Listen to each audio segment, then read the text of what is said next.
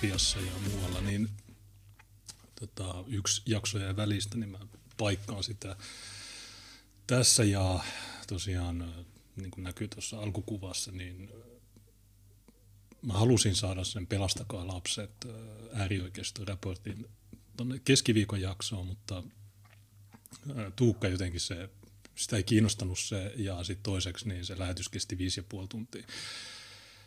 Niin, se oli aika energinen. Kukaan ei valittanut, että olisi pitänyt kellottaa. Se, ihmiset tykkäsivät siitä. Ja tota, niin, no kello 11 niin me ollaan äh, Tiinan kanssa tämmöisessä, me ollaan ennenkin oltu Tapissa, Tap, 11 Suomen aikaa, niin tässä on, täällä me kirjoitetaan siitä Liettuan matuleiristä ja sitten koronahommista Euroopassa.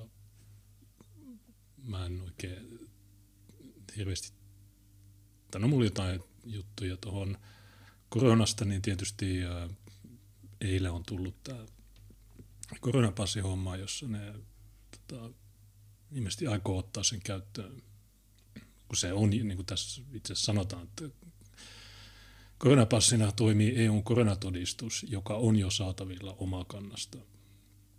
Just noilla me matkusteltiin, mutta sitä ei, se on sellainen PDF, jossa on QR-koodi ja sitten muita tietoja – ja ainakin Helsingin satamassa niin ne vaan niin kuin lukee ne muut tiedot, niillä ei ole QR-koodilukijoita.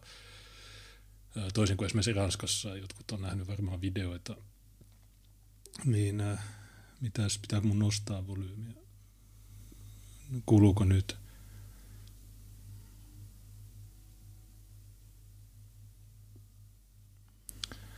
Joku keskiviikkona ihmiset sanoivat, että oli liian kovaa, niin mä laskin silloin. Katsotaan, jos nyt sitten, onko nyt hyvä?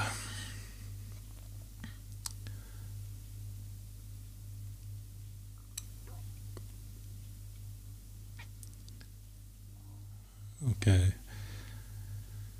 Niin, äh, yes, hyvä. Niin, niin tässä ähm,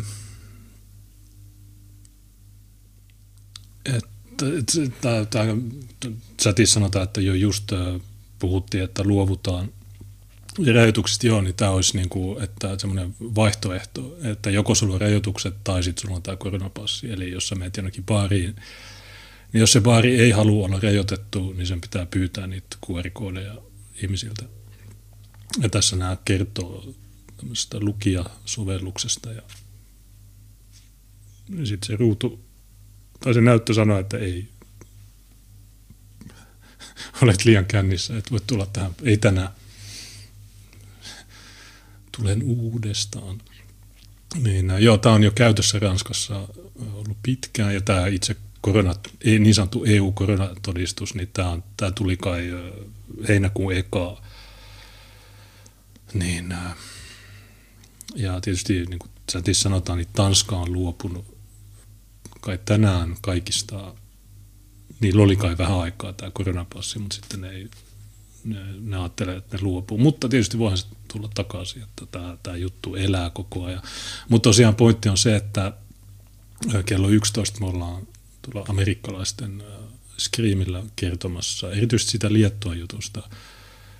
Eli tämä, tässä kun mä kättelen matuja, niin muun muassa Petra Naikuista on itkenyt tästä, että ei saa tehdä näin.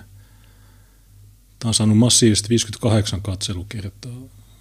On todella palkitsevaa, niin kuin, varsinkin tuo, tämä eka osa, niin silloin seitsemän katselukertaa.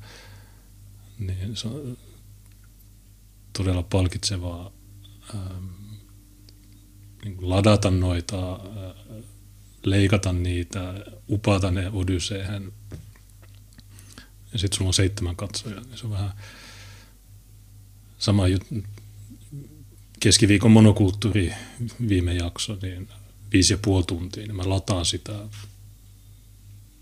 Sitten mä leikkaan ne alkumusat ja loppumusat pois ja sitten mä lataan se. Ja sitten niitä ei katso kukaan. Se on, mä tiedän miksi, mutta ihmiset aina sanoo, että mä lataan ne, lataan ne. Mä lataan, mutta niitä ei katsota, niin se on vähän... Tämä on paha arkistossa. No, terveystiedot salassa pidettäviä ei saa kysyä. Joo, no, ei nämä jutut ole nykyään enää. Jenkeissähän Biden eilen ilmoitti, että joo, kaikki yli sadan työntekijäyritykset joutuu vaatimaan koronarokotetta näiltä. Niin, ei siinä mitään. Suvakit on niin siis kello 23, joo kyllä, 23, niin me ollaan siellä. Saatko sen näkymään tänne? En tiedä, kun mä en ole ihan varma, että missä ne skriimaa. Että se, siinä on se, mikä sen tyypin nimi on?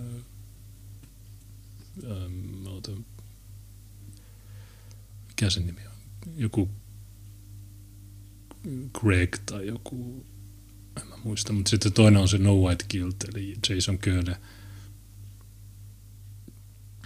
niin äh, ainakin ennen se skriimasi VK ja DLive ainakin, niin eh, ehkä. Mä, mut, mä laitan tuon linkin chattiin. Tuolla ja sitten siinä kuva, siellä on linkki, äh, siinä on toinen linkki ja toinen linkki. Kun äärioikeisto joutuu pelaamaan niin linkkejä. Niin tässä, mutta tässä ei lue, missä, missä se näkyy.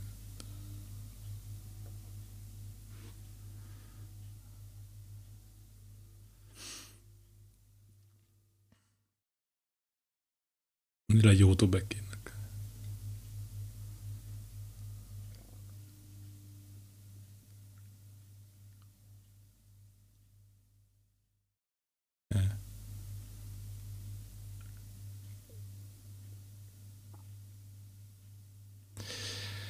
Okei, no joo.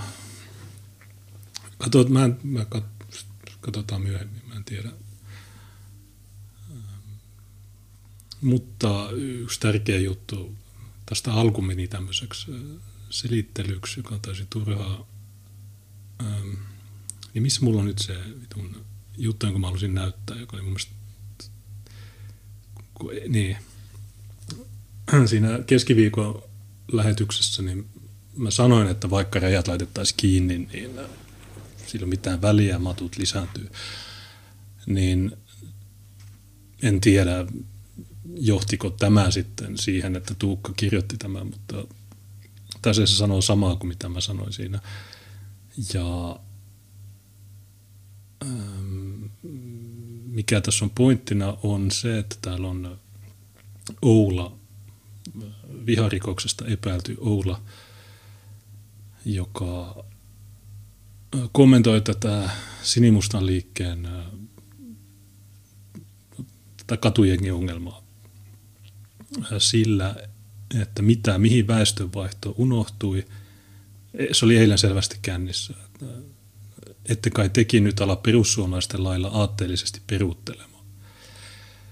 Eli koska tuossa tiedotteessa ei puhut mainita väestönvaihtoa, niin sitten Oula todella 5D-trolli tulee sanoa, että joo ei, miksi te ette puhu väestönvaihdosta?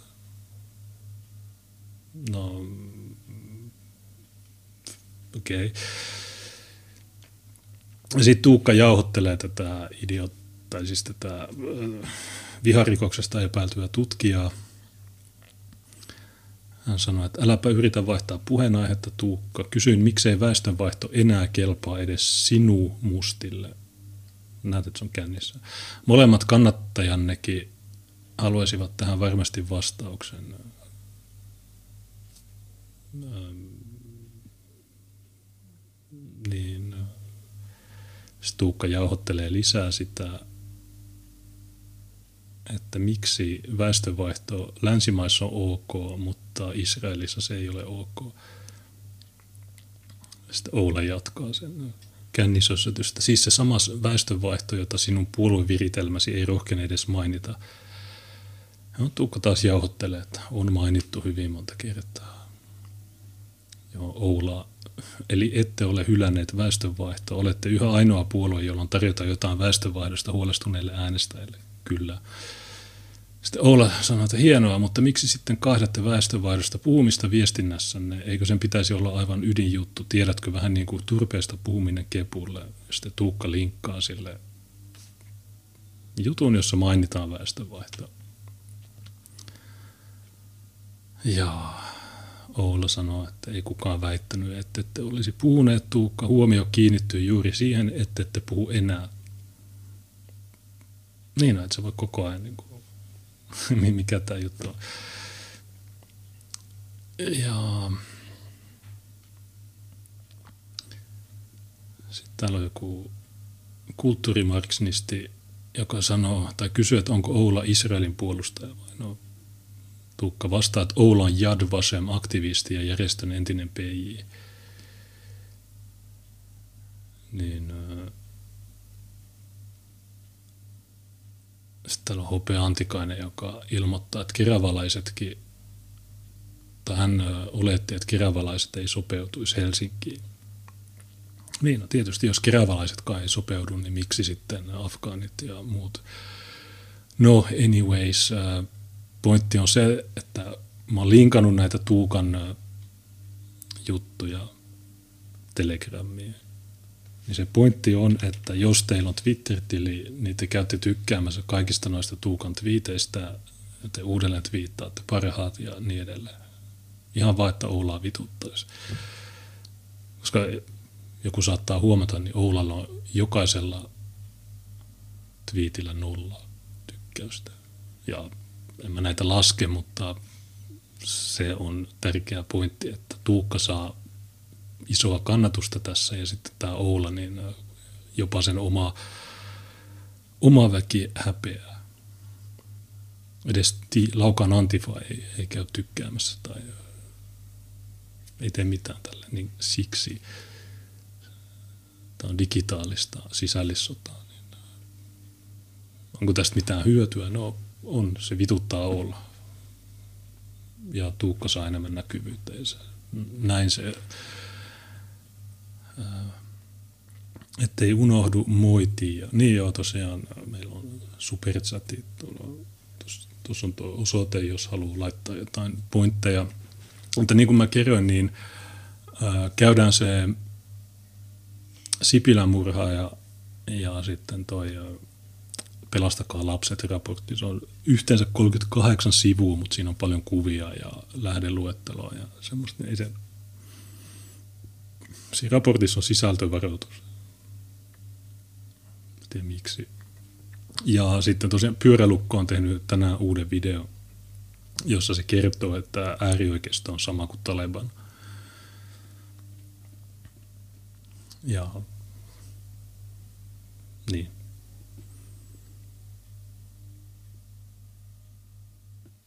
niin tota, Tiian laatuaikaa erossa Oulan tylsästä seurasta, niin kyllä. Nimenomaan. Mutta ähm,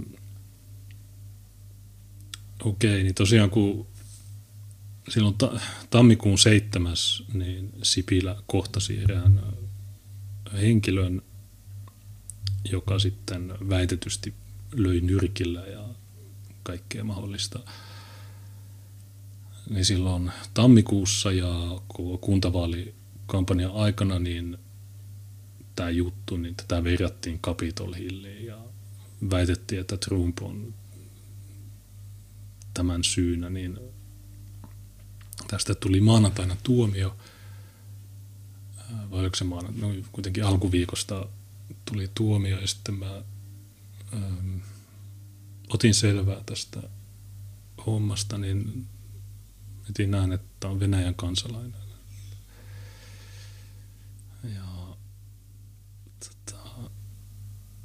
Sipilä Juha Petri.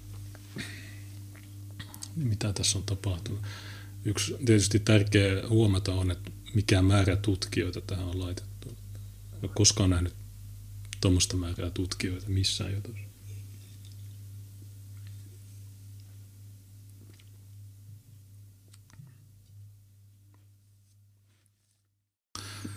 Niin, äh, hän on syntynyt Neuvostoliitossa, hänen kansalaisuus on Venäjä.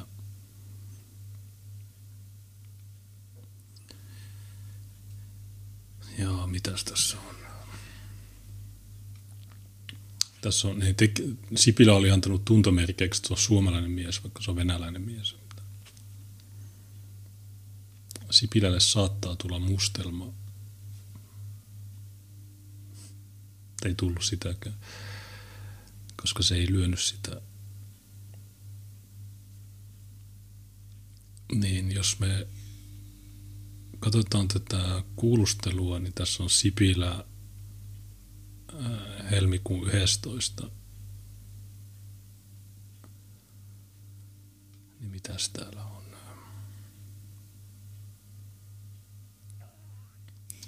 Olin 7. tammikuuta työryhmän kokouksessa työ- ja elinkeinoministeriössä. Kokouksen loputtua kävelin takaisin eduskuntaan ja matkalla soitin takaisin soittaja ihmisille, jotka olivat minulle kokouksen aikana soittaneet. Kokous loppui 12.30 ja lähdin kävelemään eduskuntatalolle noin kello 13. Niin. Okei, niin miksi tämän pitäisi kiinnostaa poliisia? Olin tulossa Lasipalatsin suunnasta ja pysähdyin Arkadian kadun punaisiin liikennevaloihin. Arvioin, että kello oli tuolloin noin 13.15. Minulla oli korvenapit korvissa ja puhun juuri puhelua ministeri Lintilän erityisavustaja Antti Siikahon kanssa. Tämäkin varmaan kiinnostaa ihan saatanasti poliisia. Vastakkaisella puolella tieto oli mies, joka lähti ylittämään tietä, vaikka jalankulkijoille paloivat punaiset liikennevalot. Antakaa sille sakko käveli päin punaisia. Mies lähti kävelemään vihaisena minua kohti ja sanoi kävellessään nimeeni. Niin hän tuli seisomaan aivan lähelle ja alkoi huuritella minua. Lisäksi hän sanoi minulle, että nyt tulee turpi. Vastasin miehelle jotain, mutta en enää muista mitään. Ohitin hänet ja lähdin ylittämään tietä. Mies syöksyi peräni suojatellen ja löi minulla, minua nyrkillä selkeä. Mielestäni tämä lyönti oli mieheltä osoitus, että hänen uhkauksensa turpiin vetämisestä eivät olleet vain puhetta.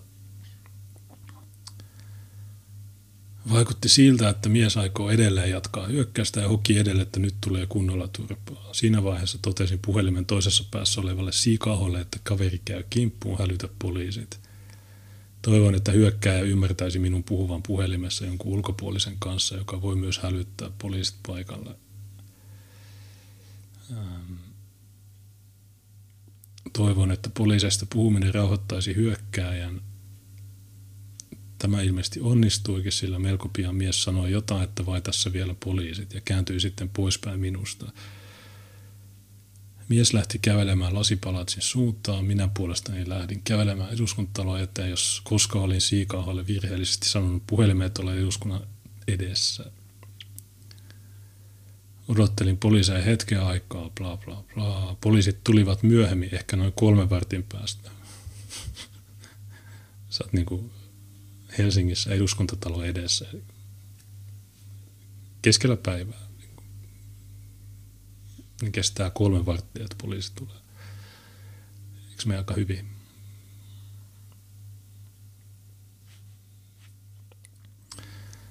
Ja tämä oli arvioinut tämän tyypin 40-50-vuotiaaksi. On syntynyt 83, että ei se, ei se niin vanha ole, se on 38. Hän ei vaikuttanut olevan humalassa. Ähm, muiden päihteiden osuutta en pysty arvioimaan. Käytös oli uhkaavaa. Mielestäni hän hyökkäsi kimppuun niin nimenomaan sen vuoksi, että hän tunnisti minut. Hän sanoi nimeni ja luokseni päästyään alkoi huuritella minua. Olen poliittisen urani aikana kohdannut lukuisia kertoja ihmisiä, jotka antavat sanallista palautetta myös epäasialliseen sävyyn. Mutta tämä mies ei antanut minulle palautetta mistään, vaan ainoastaan haukkui ja uhitteli. No, se, on paha, se on palautetta. Erityisen uhkaavan tilanteesta teki sen, että lyönnillään hän osoitti kykenevänsä myös fyysisen väkivaltaan. Hän tuntui olevan täynnä silmitöntä raivoa. Ja poliisi kysyy, että todistajana kuulusteltu Antti Siikaho kertoi omassa kuulustelussa, että sanoit puheluaikana hänelle hyökkään yrittävän lyödä sinua päähän. Tapahtuiko tilanteessa jotain tällaista? Sipilä sanoi, että ei yrittänyt lyödä päähän, vaan uhkasi sillä selkään lyömisen jälkeen.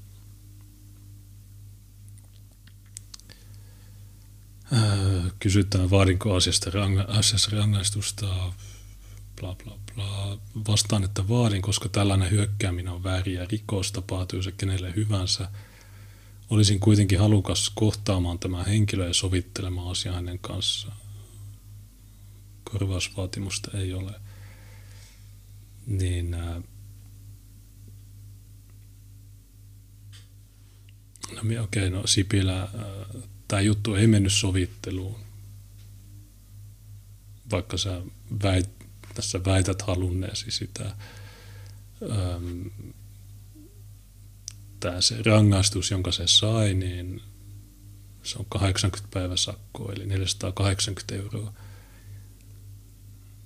Luuleeko että se maksaa sen? Mitä mieltä siitä, että poliisilla kestää 45 minuuttia tulla eduskuntatalo eteen? Että miten miten tässä maassa niin hommat toimii. Ja mitä jos olisit kohdannut jonkun oikean matujengi. No sitten tässä on tämä venäläinen, joka ähm, oli äh, syyllistynyt tähän, niin hän haluaa kertoa asiasta seuraavaa. Tässä on sensuroitu kohta. Ähm, todennäköisesti tuo sensuuri on sitä, että tässä se kertoo sen omasta elämästä. Varmaan kertoo olevansa koditon ja kaikkea muuta. Niin, että siltä kysytään, oletko henkilö? Kyllä. Oletko videolla oleva henkilö? Kyllä. Kävelin suojateen yli ja tunnistin ehkä entisen pääministeri Sipilän Tuskin jää hänen kanssa keskustelemaan, mutta taputin häntä selkäpuolelle tai olkapäälle. En ole kasvatusta ikinä aikaisemmin nähnyt häntä. Olen nähnyt hänet uutisissa tai lehdessä. Todistajan kertovan mukaan olet kutsunut Sipilää nimellä ja käynyt hänen käsiksi. Voi olla, että kutsuin häntä nimellä, mutta en ole lyönyt häntä. Taputin selkäpuolelle. En myöskään huutanut hänelle mitään enkä uhannut. Hänellä oli valkoiset korvanapit korvissa, langattomat. Kiistan syyllistyneeni olen vain taputtanut häntä olkapäälle tai selkäpuolelle. En ole halunnut häntä vahingoittaa millään tavalla. Jos asia katsotaan lievänä tekomuotona, niin siihen olen sitten syyllistynyt. Anna kuulustelun jälkeen numero, mistä minut tavoittaa ja sähköpostiosoitteeni on tämä. Luen sähköpostini noin kerran viikossa kirjastossa. Miksi taputit Sipilää selkään? Vaikea sanoa, ehkä toivotin hyvää matkaa. Taputitko koskaan kyseessä oli Sipilä? Ei, se oli kyllä ihan ilosta.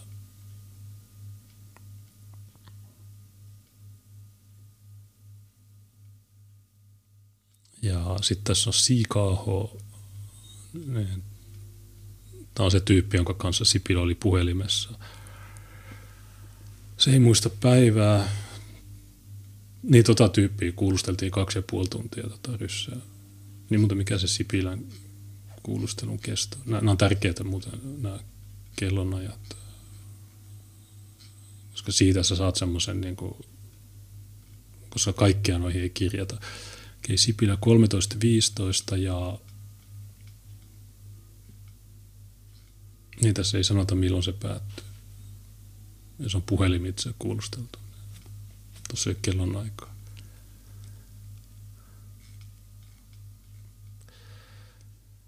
Ja niin tämä ryssä taas otettiin kai 9.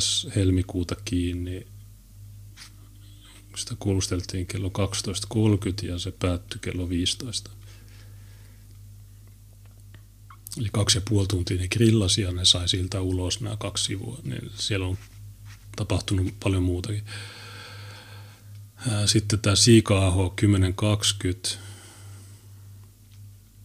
Milloin tämä on? Kymmenes. Niitä on päivä ennen Sipilän kuulustelua. Niitä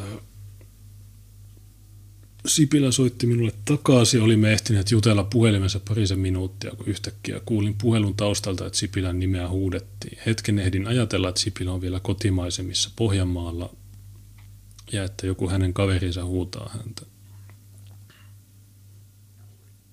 Ajattelin, että pitää lopettaa puhelu pian, etten häiritse hänen vapaa-aikaansa enempää. Eduskunta oli tuolla vielä tauolla – niin se kuulee sen Helsingin liikenteen. Mä luulen, että se on Pohjanmaalla. Ajatukseni osoittautui täysin vääräksi. Seuraavassa hetkessä Sipilä vaikutti kauhistuneelta ja sanoi jotain siihen suuntaan, että tämä käy päälle, lyö nyrkillä selkää. Sipilä pyysi minua soittamaan hätäkeskukseen. Kysyin Sipilältä, missä hän tarkalleen on ja kertoi olevansa eduskunnan edustalla.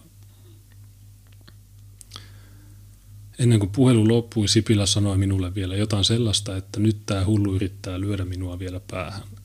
Lisäksi kuulin miesäänen, joka sanoi jotain sen suuntaista, että nyt tulee turpaa tai nyt tulee kunnolla turpaa. Mä, en, mä luulen, että tämä on vaan sovittu Sipilän kanssa. Sipilä on sanonut sille, että hei, sanon näin ja näin.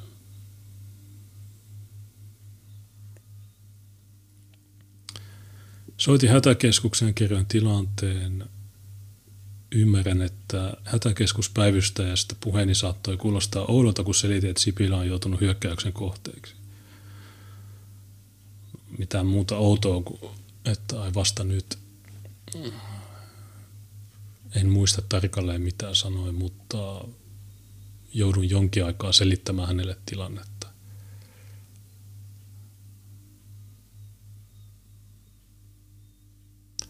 Soitin uudestaan Sipilälle ja ilmeni, että hyökkäjä oli onneksi jo poistunut paikalta. Kun poliisia ei kuulunut paikalle vielä seuraavaan 10 minuuttia, niin soitin hätäkeskukseen uudestaan ja varmistin, että tuleehan poliisi varmasti.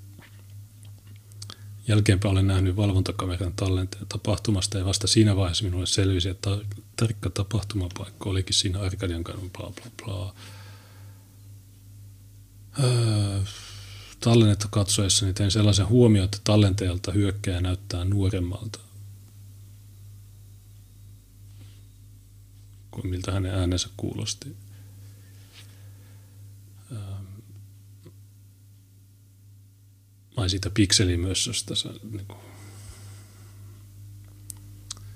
miksi Sipilä ei soittanut itse? No, koska se oli puhelimesta tämän kanssa Heti tapahtuman jälkeen kirjoitin itselleni muistiinpanoja ylös, jotta en unohtaisi yksityiskohtia tapahtuneesta. No,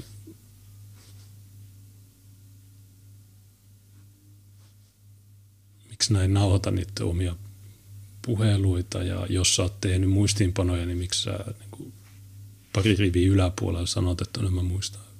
Ota ne muistiinpanot. Tässäkään ei ole kuulustelua päättymistä, joten me ei tiedetä kauan tota on. Niin okei, niin tämä ryssä on otettu 9. helmikuuta 1950 ja vapautettu 15.30.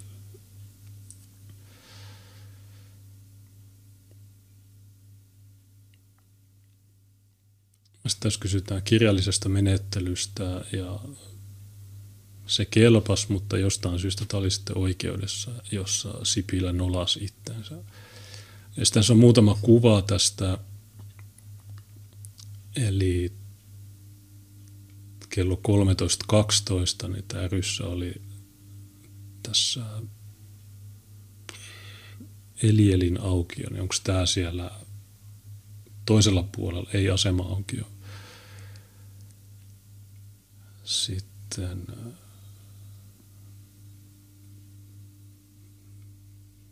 Tässä on lisää kuvia. En, tai ennen sitä tapahtumaa, niin tässä se kävelee postikatua Tässä se ylittää Mannerheimitien. Tässä on se Arkadian katu, Sipilä ja tuo. Tosi hyvin nämä kuvat.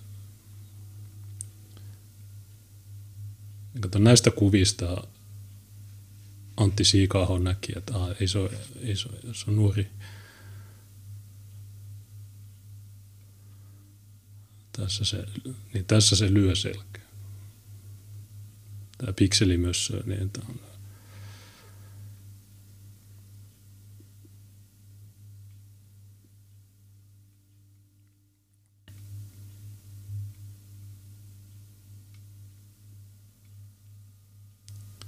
Tässä se kävelee tuolla sen jutun jälkeen.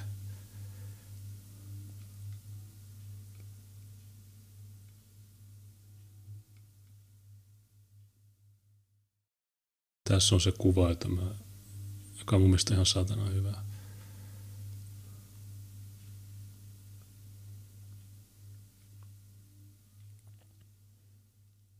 Tämä on täynnä Sipilän mukaan täynnä raivoa tämä tyyppi.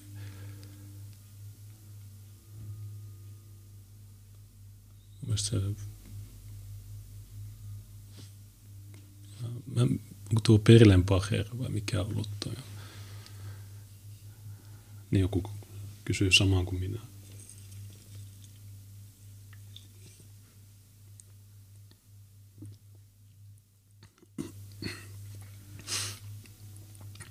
Ja sitten tässä on aikaisempi tallenne, joka on otettu joulukuussa hotelli Marskin edustalla.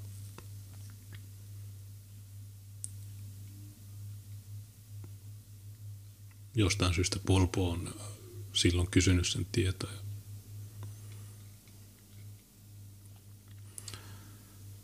Ja sitten tässä on, että jo samat kengät.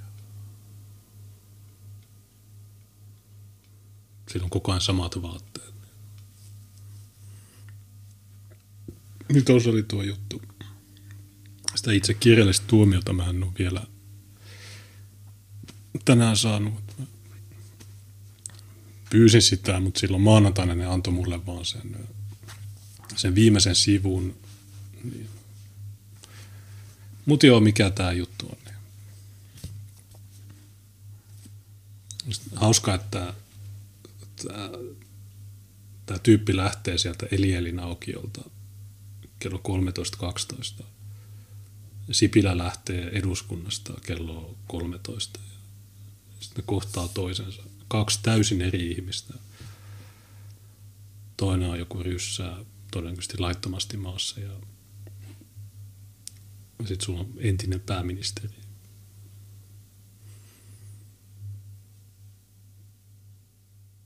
Ja silloin kun tämä tapahtui, niin tietysti kaikki mediat, äh, muistaako ihmiset, mutta siinä oli niitä vaalipaneeleja, joissa sanottiin, että Kapitol, Kapitolissa oli väkivaltainen äh, mellakka ja näin. Ja uskaltaako poliitikot enää kävellä Suomessa ja niin. onko tuo niin kun Allaho kysyy Twitterissä siihen aikaan, että no pitäisi kysyä vasemmalta laidalta, että niin silloin kaikki pyyrälukot, kurbanovit ja nämä, ne pyyristy siitä, mutta nythän ne ei edes maininnut tätä keissiä, kun nyt ne huomasetaan.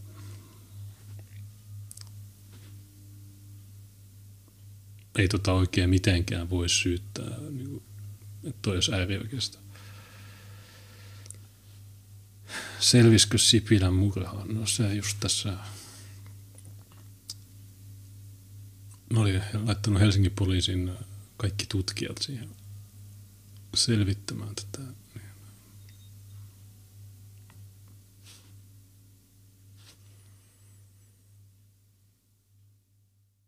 Mutta nyt ne ei ole paljon puhunut tästä. Mikä on vähän typerä juttu.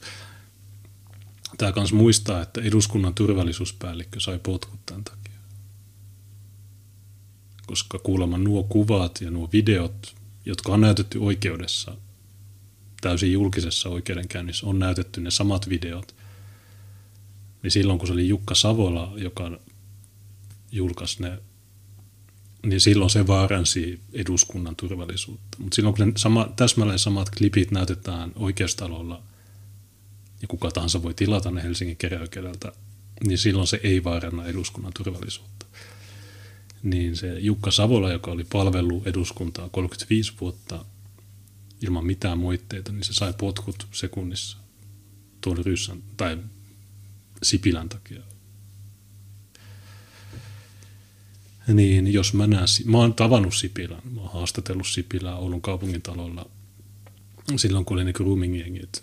Mutta jos mä nyt näkisin sen, niin mä vaan sanoisin, että hei, miksi sä valehtelet tästä? Miksi sä hommasit potkut Jukka Savolalle? Miksi sä valehtelit tästä hyökkäyksestä? Kai sä tiedät, että niin tavalliset kansalaiset joutuu sietämään tämmöisiä niin sanottuja laitapuolen kulkijoita, jotka voi yhtäkkiä vaan huutaa sulle jotain ja käydä käsiksi ja tehdä mitä vaan.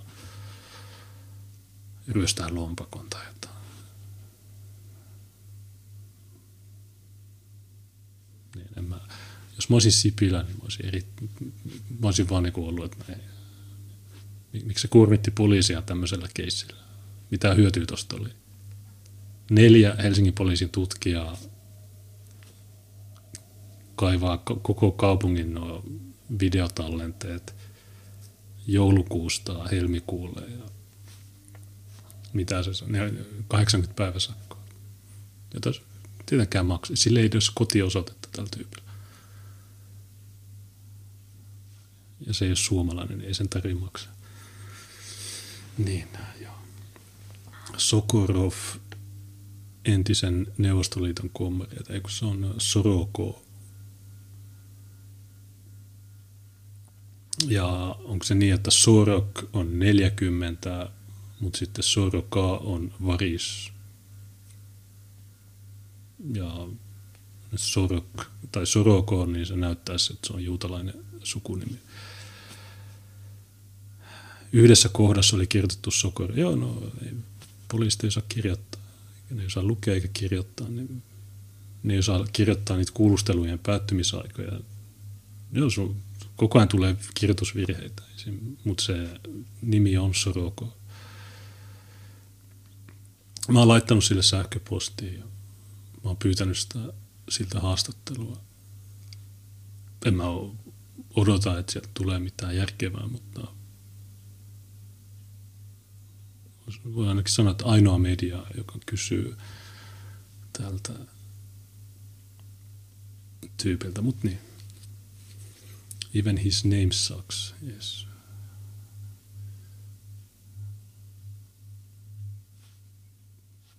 But he's the only guy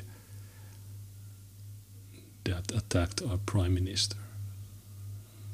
So.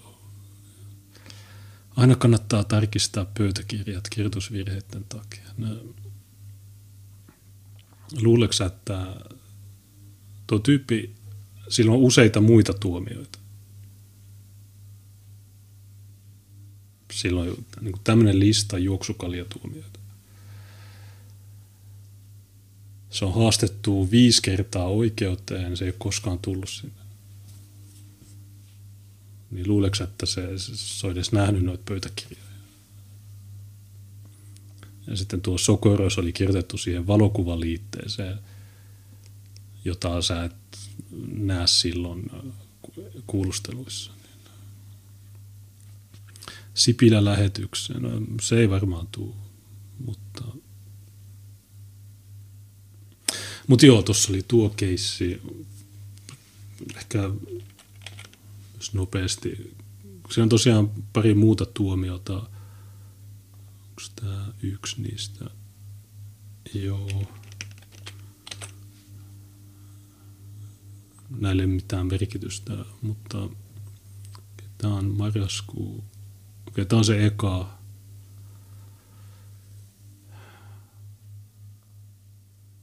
Eka, niin Denis Soroko on äh, viime kesäkuussa, ei kun siis tämän, niin tämä, oota mitä, niin tämä on tullut kesäkuussa, eli tämä on tullut sen pahoinpitelyn jälkeen. Miten tämä toinen? Ah, tämä on marraskuu 20. Eli tämä on ennen sitä pahoinpitelyä pari kuukautta, siis näin. Eli se on viime heinäkuussa tai viime toukokuussa pöllinyt Boulevardi S-Marketista viisi Karjala-tölkkiä. Niin tästä se sai kymmenen päiväsakkoa ja sitten nyt kesäkuussa, niin ja itse asiassa tässä sanotaan, että vastaan on jäänyt pois käsittelystä, johon hänet on haastettu, mutta hän ei ole tullut. Ja sitten tämä uudempi, joka on annettu kesäkuussa, niin tässä on Lidlistä kaksi juomaa, ison omenan prismasta, oluttölkki, juustorastepussi, energiajuoma, Boulevardi S-Market, niin yksi tölkki, Aleksanterin kadu Alepaa, kaksi tölkkiä, Boulevardi S-Market, kolme tölkkiä, ne on varmaan ollut isoja, koska hinta on 657. Ja sitten Ruoholahden K-City-Market, viisi tölkkiä. Sitten siltä on löytynyt kaksi puukkoa taskusta. Ruoholahden City Market, viisi tölkkiä. Ruoholahden City Market, sixpack. Ja sitten ravintola Ultima, niin sieltä se on vienyt viini- ja olutpullon. ja Soroko on haastettu oikeuteen. Soroko ei ole saapunut pääkäsittelyyn. Niin siitä ekasta sai 10 päivän sakkoa, tästä tokasta 75 ja nyt tästä Sipilästä sai 80. Niin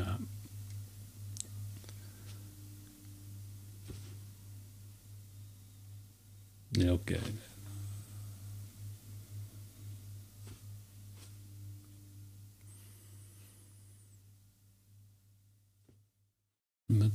Mutta mun pointti on vaan se, että ei tämä mikään äärioikeiston, ei äärioikeisto hae juoksukaljoja.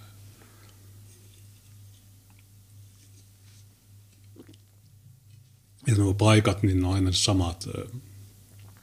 Boulevardi, Aleksanterin pyrii siinä. Elää sen katuelämää.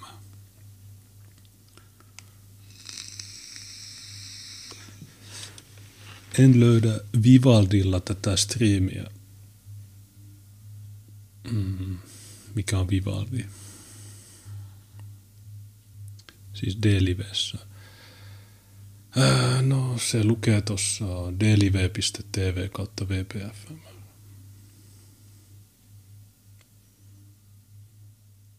Se on aina sama linkki. Sellainen mä en ymmärrä, mä en, niin kuin, mitä nyt tyypit niin kuin selittää? Lukaa Suomeen. delive.tv kautta vpfm.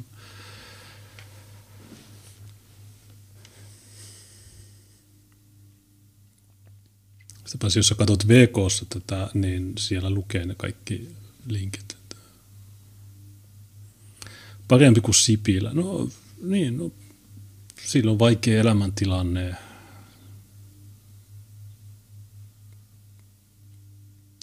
Mutta se on just nämä suvakit, Sipilät ja nämä, niin ne, ne tulee televisioon kertomaan, että joo, mä annan mun talon. Kai. Miksi sä antanut tota, tolle sitä, sen talon? Toisi tarvinnut enemmän kuin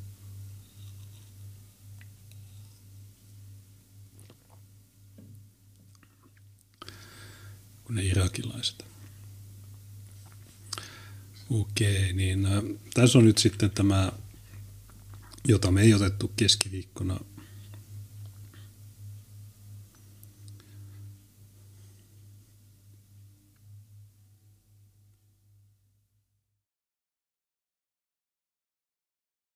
Unes, mikä olut ja miltä maistuu? No, tämä on uh, Alderis Gaishais, 5 prosenttinen. Tämä on uh, ihan hyvä. Gaishais tarkoittaa muistaakseni uh, vaalea.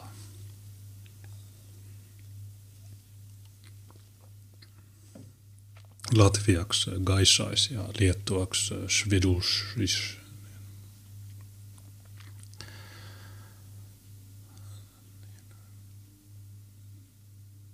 kympin laatikko. Mutta okei, niin tässä on uh,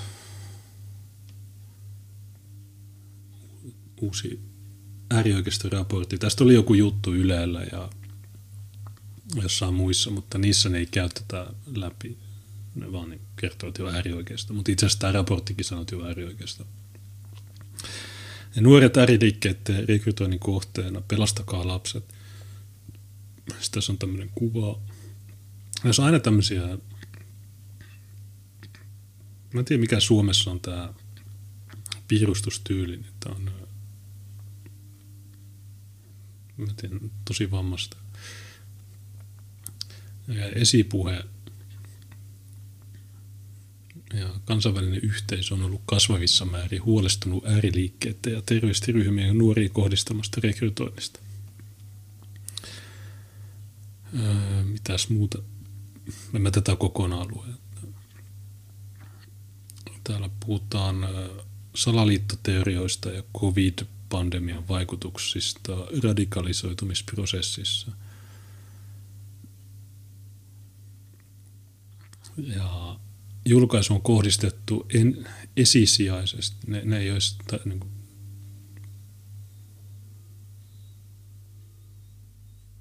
edes näistä ne ei lue kirjoitusvirheitä.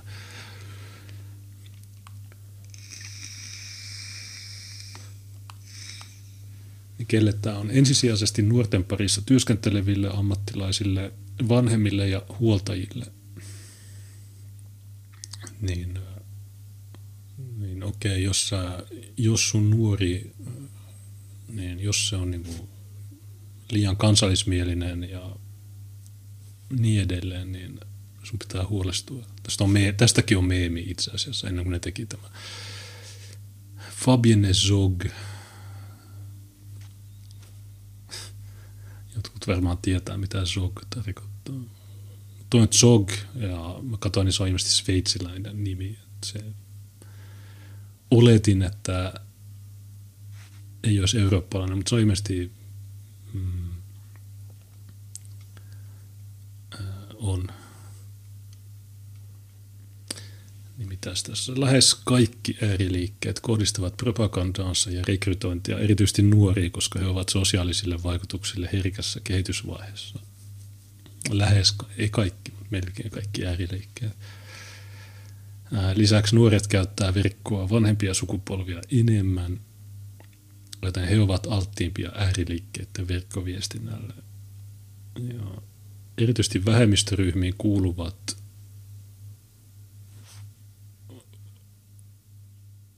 niin, tätä mä en oikein ymmärrä, että mitä ne, tarkoittaako ne, että muslimit liittyy isikseen vai mitä. Yhteiskunnan ulkopuolelle jääneet nuoret ovat ääriliikkeelle otollinen kohde, sillä vaihtoehtojen puute ja toivottomuus voivat ajaa nuorta etsivää bla bla bla. No ehkä ehkä sulla on ehkä sulla on terveitä nuoria, jotka katsoo tätä LGBT-sekoilua ne sanoo, että ei mun juttu. Sitten tässä vedotaan YK lapsen oikeuksiin.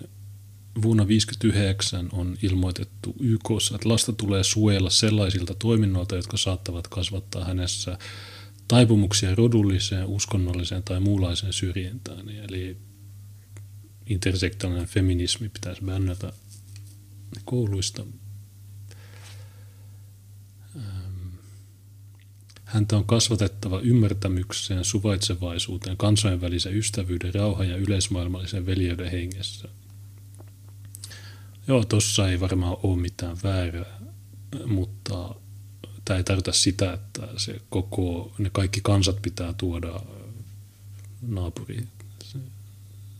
Se, on se. Joten toi, noiden argumentti on vähän kei. Sitä se toimii niitä itseään vastaan, koska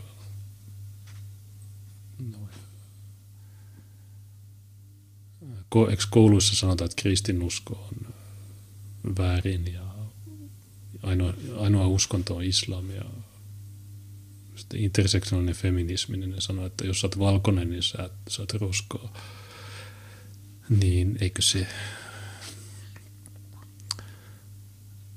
Niin väkivaltainen ääriajattelu vahingoittaa lapsen oikeutta tasa-arvoiseen kohteluun ja turvalliseen kasvuympäristöön, joka tukee lapsen yksilöllistä kehitystä vastuuntuntoiseksi yhteiskunnan jäseneksi.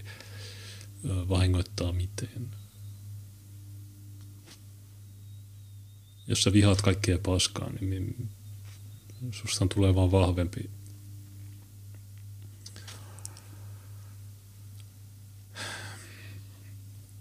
Sekä huoltajilla että nuorten kanssa toimivilla ammattilaisilla erityisen tärkeä rooli ja mahdollisuus ennaltaehkäistä nuorten väkivaltaista radikalisoitumista. No ehkä vanhemmat ehkä, mutta, mutta mit, mit, niin kuin mitä tässä ole mitään taaskaan.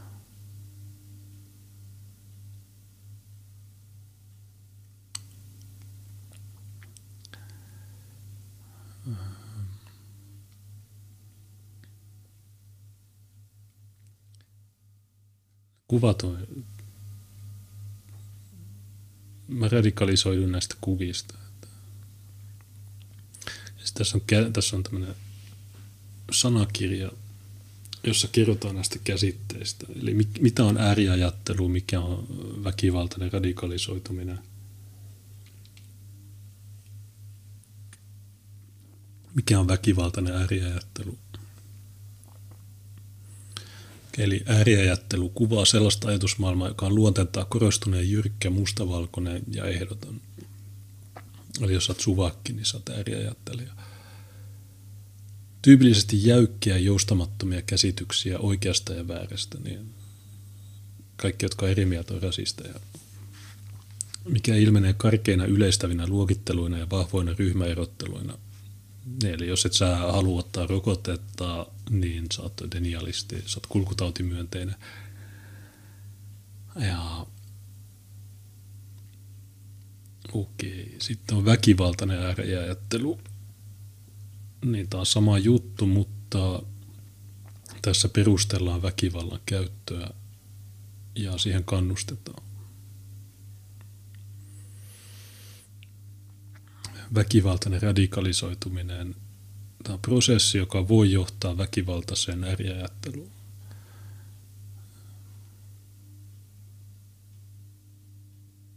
Sitten radikalismi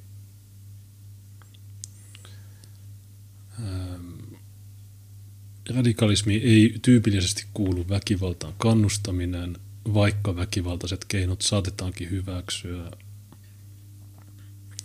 Esimerkiksi, tai radikalismilla voi kuitenkin olla myös positiivisia vaikutuksia ja se voi toimia yhteiskuntaa eteenpäin vievänä voimana. Esimerkiksi monet nykypäivänä itsestäänselvyyksinä pitämämme asiat, kuten naisten äänioikeus tai viisipäiväinen työviikko, ovat aikoinaan olleet radikaaleja ajatuksia ei se mun mielestä ole mitenkään itsestään selvää, että miksi, miksi naisille on annettu äänioikeus. Mitä ne tekee sillä? En oikein ymmärrä, mitä se tarkoittaa. Niillä ei kuuluisi olla sitä viisipäiväinen työviikko. No, onko, onko jollain muuta kuin näillä virkamiehillä, niin onko joku, joka ei ole viikonloppuisin töissä tai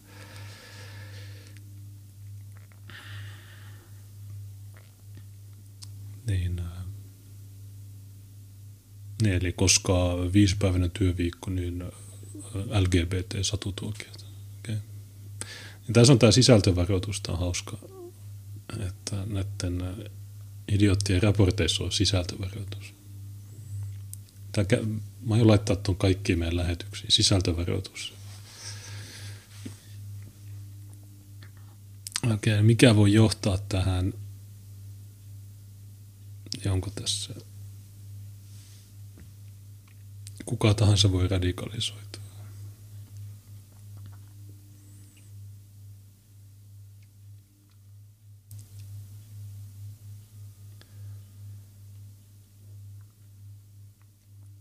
On tärkeää muistaa, että ääriliikkeen aatemaailman omaksuminen ei automaattisesti johda väkivaltaiseen toimintaan.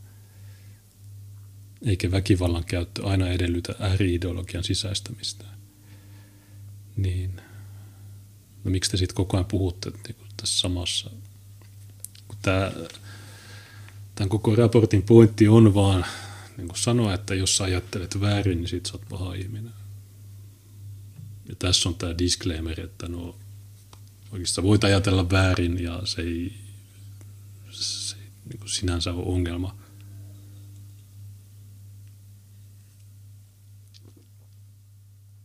Ja vaikka sä olisit väkivaltainen, niin et sä välttämättä ajattele ollenkaan.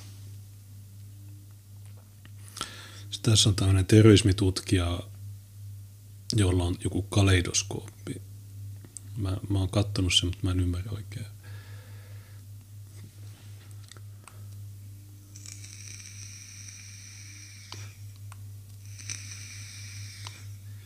Tämä on se kaleidoskooppi, monesti nyky, tai varmaan pitkään, niin kun näkee just tämmöisiä juttuja, niin näissä ei ole mitään järkeä. Mitä nämä tarkoittaa. Keskellä on yksilö.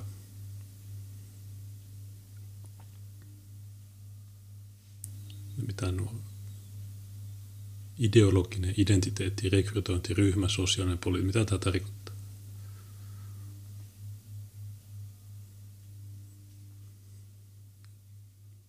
Siis tulee aina näitä tutkijoita,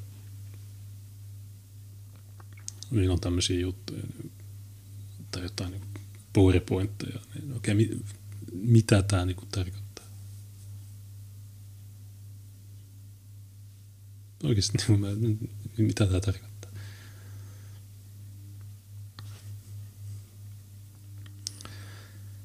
Kuten Ranstorpin kaleidoskooppi tuo esille, kuva yksi kaleidoskooppi, Miksi ne koko ajan puhuu kaleidoskoopista? Väkivaltaisen radikalisoitumisen ja ääriajattelun työntäviin tekijöihin kuuluvat syrjäytyminen.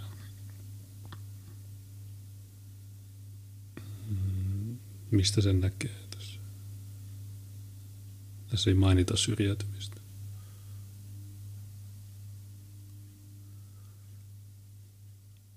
Niin, eli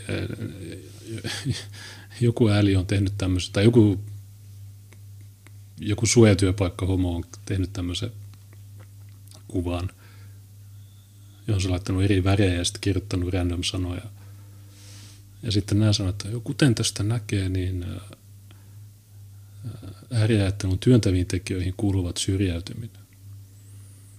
Mutta se ei mainita syrjäytymistä.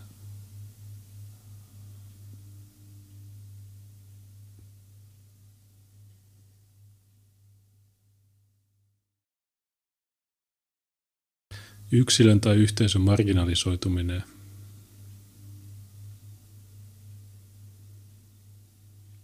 mistä sen näkee?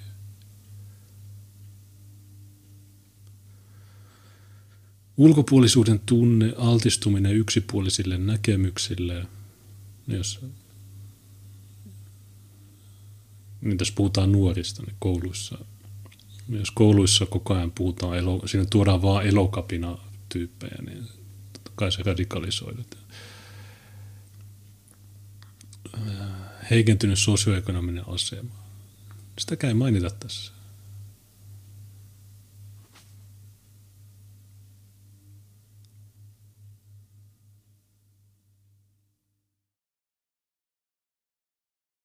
pettymys demokratiaan, poliittiseen toimintaan, turhautuminen, puutteelliset sosiaaliset verkostot sekä läheisen menetys, kokemuksen epäoikeudenmukaisuudesta, hyväksynnän puute, väkivallan ihannointi tai henkilökohtaisessa elämässä tapahtuvat kriisit. Vetäviin tekijöihin taas lukeutuvat yhteenkuuluvuuden tunne, seikkailun ja jännityksen kaipuu, lupaus kunnioituksesta, sosiaalinen verkosto, romantisoitu kuva sankaruudesta tai ideologiasta tai merkityksellisyyden ja sitoutumisen tunne – okei, niin tässä on työntävät tekijät ja vetävät tekijät. Niin onko nämä työntö- ja vetotekijät, niin mitä nämä tekee? Okei, eli vetotekijät on positiivisia ja työntävät on joo. Okei, eli jos sulla on niin kuin, jos, jos sulla itsellä on jotain niin kuin, ongelmia, niin nämä työntää sut sinne ääriideologiaan. Taas sillä ääriideologialla itsellään, niin sillä voi olla vetäviä tekijöitä. Ja esimerkiksi kun sä telttailet Mannerheimin tiellä elokapinan teltassa ja syöt niiden pizzaa ja juot kokista, niin siinä on yhteenkuuluvuuden tunne. Siinä on seikkailun ja jännityksen kaipuuta, kun sä, sut viedään ää, ei-ilmastoidulla poliisiautolla kisahalliin. Lupaus kunnioituksesta, no ne varmaan sanoit, että joo, kova jätkä ja niin edelleen. Okei, niin sitten se suojaavat tekijät, niin Kuten Ramstorpin kaleidoskooppi tuo esille suojaaviin tekijöihin lukeutuvat sosiaaliset selviytymistaidot, autonomia, perheen tuki, osallisuuden tunne. Okei, eli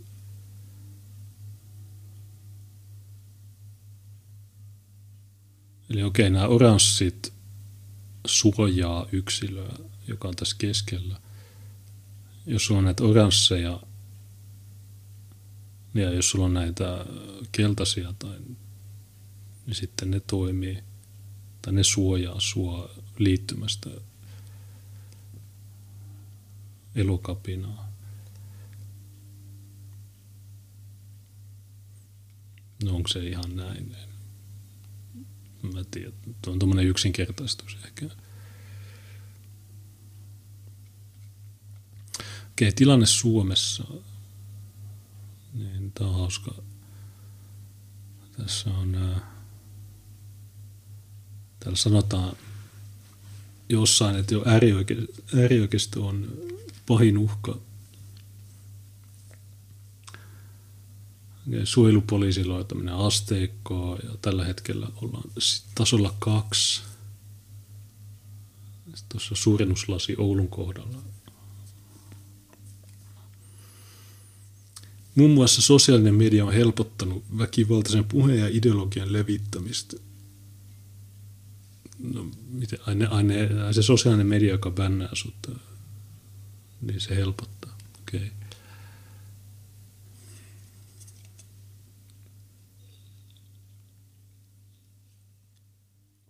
Myös Suomessa on havaittu yhteyksiä kansainvälisiin äärioikeistoverkostoihin. Joo, on. Mitkä ne on? Terroristijärjestöjen ja ääriliikkeiden keskusteluryhmiä on aktiivisesti suljettu sosiaalisen median alustoilla. Niin se, esimerkiksi mut on suljettu. Mä terroristijärjestö ja ääriliike. Two in one niin, mutta on suljettu sosiaalisesta mediasta, joten kommunikointi tapahtuu valtaosin salattujen yhteyksien kautta. No myös ne sosiaaliset mediat on salattuja yhteyksiä. Tämä on, mä vituttaa, kun, niin kuin, miksi ne ei koskaan palkkaa, miksi ne ei palkkaa sellaisia ihmisiä, jotka tietää, mistä ne puhuu.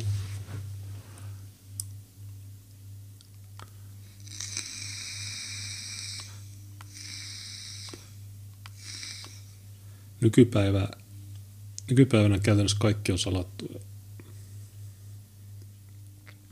Verkkoympäristössä tapahtuvaa toimintaa pyritään aktiivisesti salaamaan. Miten niin? En mä salaa. Ei mulla ole mitään salattua. Tällä hetkellä, tämä on se paras kohta, tällä hetkellä suurimman uhan Suomen turvallisuudelle muodostaa ulkoparlamentaarinen äärioikeisto. Vitun siistiä. Mä, tosi cool tyyppi. Mä oon se pahin uhka tässä maassa. Että jos mä olisin joku koditon ryssä, joka pahoinpitelee Sipilän, mä en olisi uhkaa. Jos mä olisin matujengi, mä en olisi uhkaa. Jos mä ryöstäisin kanadakuustakkeja espoolaispojilta, en olisi uhkaa. Jos mä aiheuttaisin Helsingin kielilukiossa mellakoita, jos mä joukkoräiskaisin, mä en olisi mikään uhka. Mutta koska mä esitän vääriä mielipiteitä, niin silloin mä oon Suomen pahin uhka. Mun mielestä tämä on hyvä. Mun mielestä tämä on ihan satana äh, hauskaa pellemaailmaa.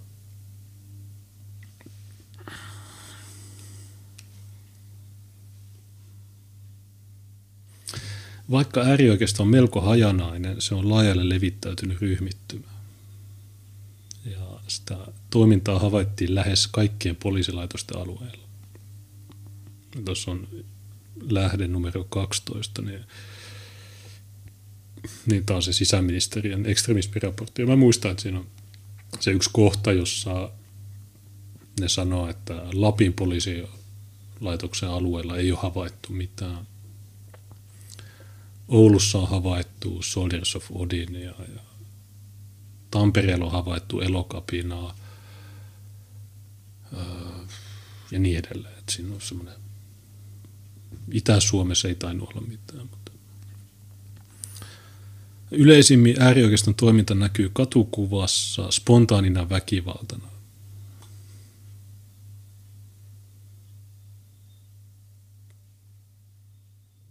Onko tälle lähettää, niin mikä se spontaani väkivalta? Miksi on spontaania?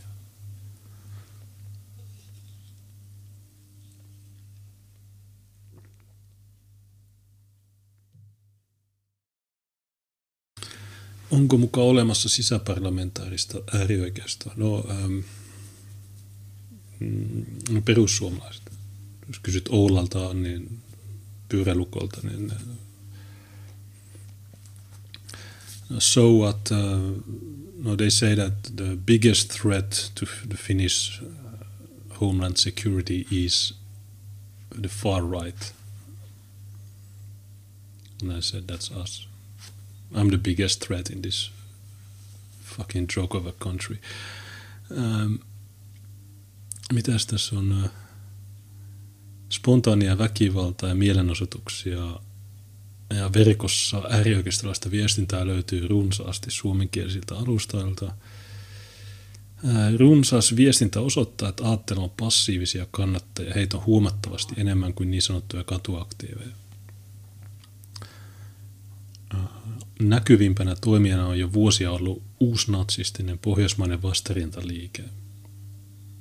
Nyt se on lopetettu. Ja millä tavalla PVL on näkyvin? Keksin miljoona muuta, jotka on paljon näkyvämpiä.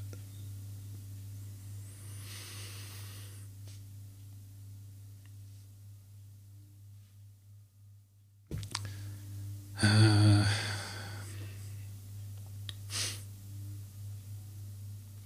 PVL on sitten sirpaloitunut pienemmiksi järjestöiksi, joista esimerkiksi Kohti vapautta-niminen kansallissosialistiseksi järjestöksi identifioitunut liike aktivoitui lakkauttamisen jälkeen.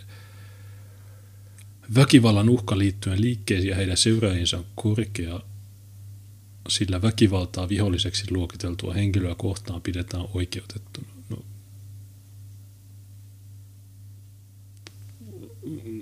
Tässä näillä on mennyt sekaisin Antifa ja PVL.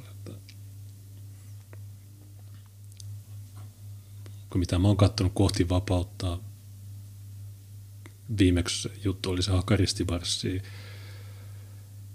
tai on senkin jälkeen ollut juttu ja mitä on tehnyt. Siinä on mitään uhkaa. Kun taas jos sä näet jonkun, vaikka sä et näe antifaa, niin ne tulee sun takaa ja ne lyö pyöräilukaa. Ja ne pitää sitä täysin, jos ne työntää sut bussin alle, niin ne on täysin oikeutettu.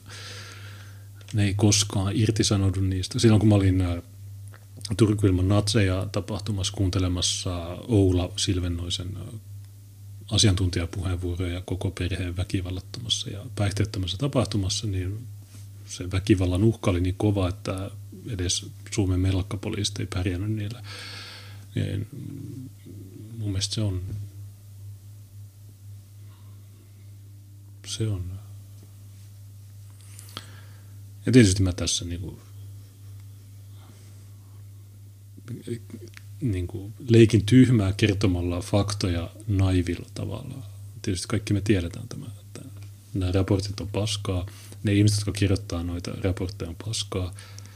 Nämä on, nämä on idiootteja. Koko, koko tämä yhteiskunta on idioottien pyörittämä. Tai mä, tiedän, mä pidän niitä idiootteina, mutta todennäköisesti ne itse kokee olevansa superälykkäitä. Vihollinen saattaa olla kuka tahansa, joka vastustaa kansallissosialistista aatetta tai järjestöä. No mi- mitä ne on tehnyt? Edelleen mä en tiedä, mitä ne on tehnyt. Myös maahanmuuttovastainen katupartiojärjestö Soldiers of Odin on aktivoitunut jälleen vuoden 2018 lopulla. No hei, nyt on nykyinen vuosi. Toiminta on havaittu noin 30 paikkakunnalla, mikä on aiheuttanut pelkoa etenkin maahanmuuttajataustaisen väestön keskuudessa. Onko teille lähdettä? Ainoastaan raiskaajat ehkä pelkää noita, mutta koskaan ei ole mitään tapahtunut. Skinhead-liikkeen toiminta on jatkunut edelleen melko aktiivisena. Okei, okay, missä?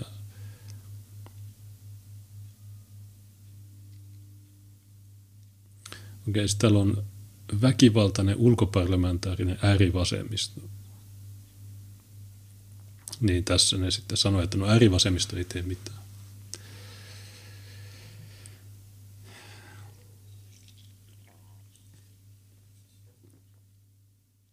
Järjestäytyminen selkeiksi ryhmittymiksi ei tyypillisesti kuulu väkivaltaisen ulkoparlamentaarisen äärivasemmiston toimintaan. Antifa on idea. Tällä liikehdinnällä tarkoitetaan erityisesti anarkismia ja antifasismia. No ei se ole anarkismia, se on kommunismia.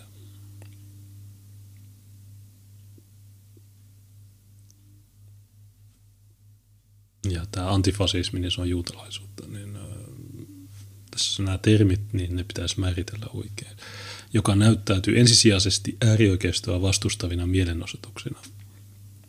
Niin, eli heitetään tiiliskiviä ja polttopulloja ja kiviä ja ammutaan raketteja, työnnetään auton alle, lyödään pyörälukolla. Mitään mielenostuksia. Radikaalien antifasistien päätoimintamuoto on verkkovaikuttaminen ja sen avulla pyritään usein esimerkiksi paljastamaan äärioikeiston kuuluvien henkilöiden tietoja ja asioita. Mitä asioita? Ei siinä paljasteta mitään, siinä vaan maalitetaan laittamalla kuvaa jostain tyypistä, sanotaan, että okei, okay, tämä on natsi. Jos näette tämän, niin tappakaa. Niin Äärivasemmisto on myös tehnyt yhteistyötä kurditaustaisten toimijoiden kanssa – ja nämä sun kurdit, niin ne on hakannut esimerkiksi Panu Huhtasen ja Miss Veen ja monia muita. Ja yksittäisiä henkilöitä onkin matkustanut Syyriaan tukemaan kurdijoukkoja aseellisessa toiminnassa. Onko ne oikeasti matkustanut? Ne on, lähettä, ne on postittanut sinne niitä antifaa-lippuja. Ja mä, ei kukaan niistä oikeasti ole matkustanut minnekään. Sitten radikaalit vaihtoehtoliikkeet, niin tässä tähän kuuluu myös elokapina, mutta ne ei mainitse sitä tässä. Toiminta on ollut pääosin rauhanomaista.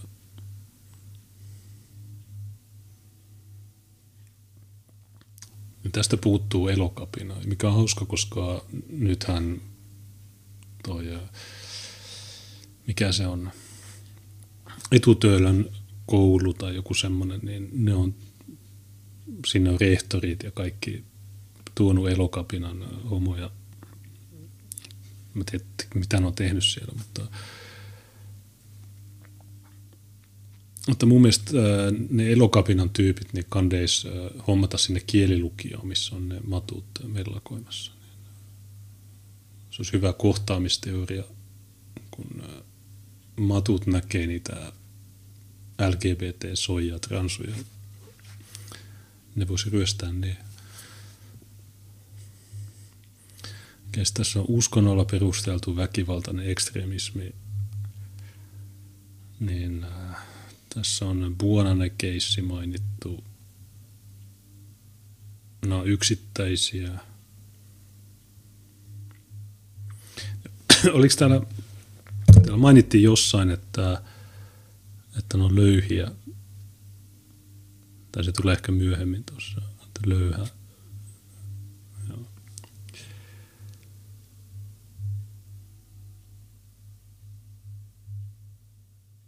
tässä on selitystä alholista ja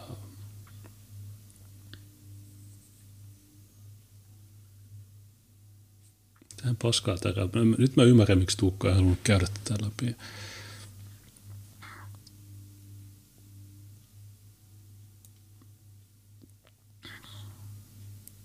Äärioikeistolainen maahanmuuttovastainen keskustelu ovat voimakkaammin esillä kuin äärivasemmistolainen väkivaltapuhe. niin mitä sitten. Niin, on, tämä on tämä Utopia Analytics. Ilmiö näkyy alustoilla esimerkiksi halventavana puheena, nationalistisena ajatteluna ja maahanmuuttovastaisuutena. Mikä tässä on ongelma?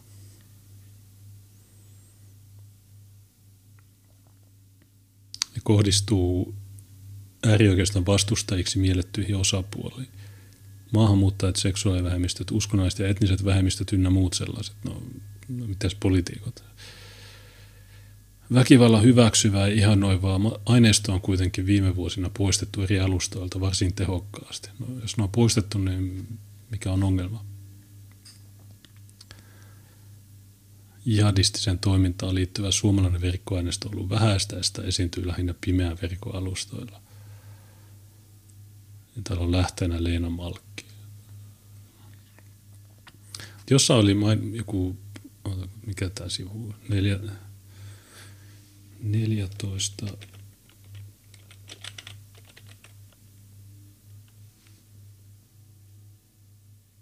Niin se tulee myöhemmin. Okei, ei. Palataan sivulle 14. Yhdessä kohdassa mainitaan että ne on löyhiä.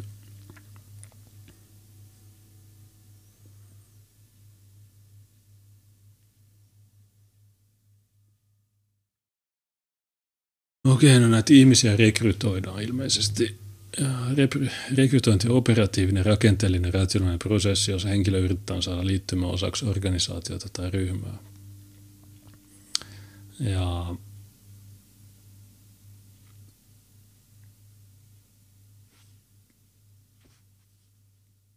en oikein niin näe tätä pointtia tässä. Visuaalista viestintää, huumoria, salaliittoteorioita sekä groomingia käytetään väkivaltaiseen ekstremismiin houkuttelevina menetelminä.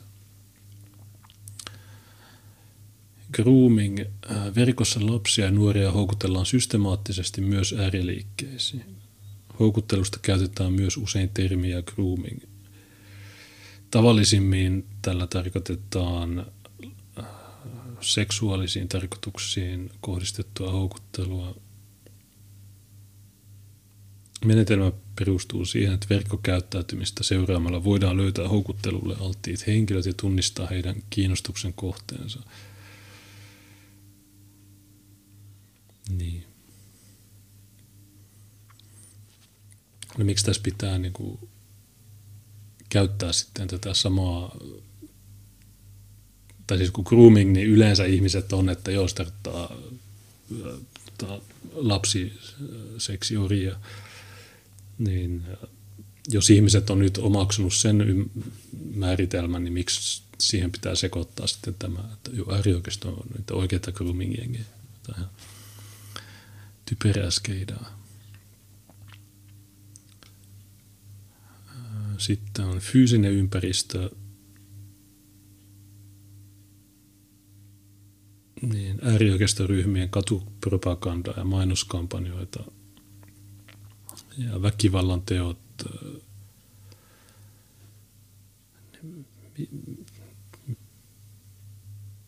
Mä tiedän, ne tyypit, jotka kirjoittaa näitä, ne on huonoja, tosi huonoja. Mä, mä pystyisin kirjoittamaan paljon parempia raportteja.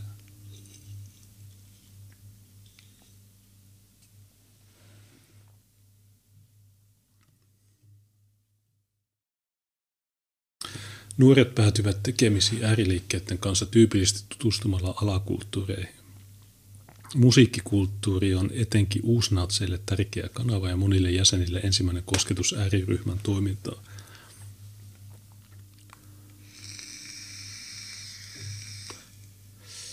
Äärioikeistolaiset järjestävät myös jonkin verran julkisia tilaisuuksia, joiden tarkoituksena on levittää propagandaa ja rekrytoida uusia jäseniä. Niin.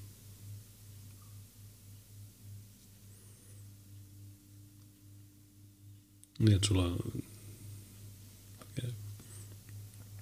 Suomessa uusnatsit ovat korona-aikana yrittäneet houkutella nuoria liittymään mukaan toimintaan muun muassa levittämällä mainoksia katupylväisiä jakamalla materiaaleja postilaatikoihin. Rekrytointi on ollut näkyvää ja aktiivista.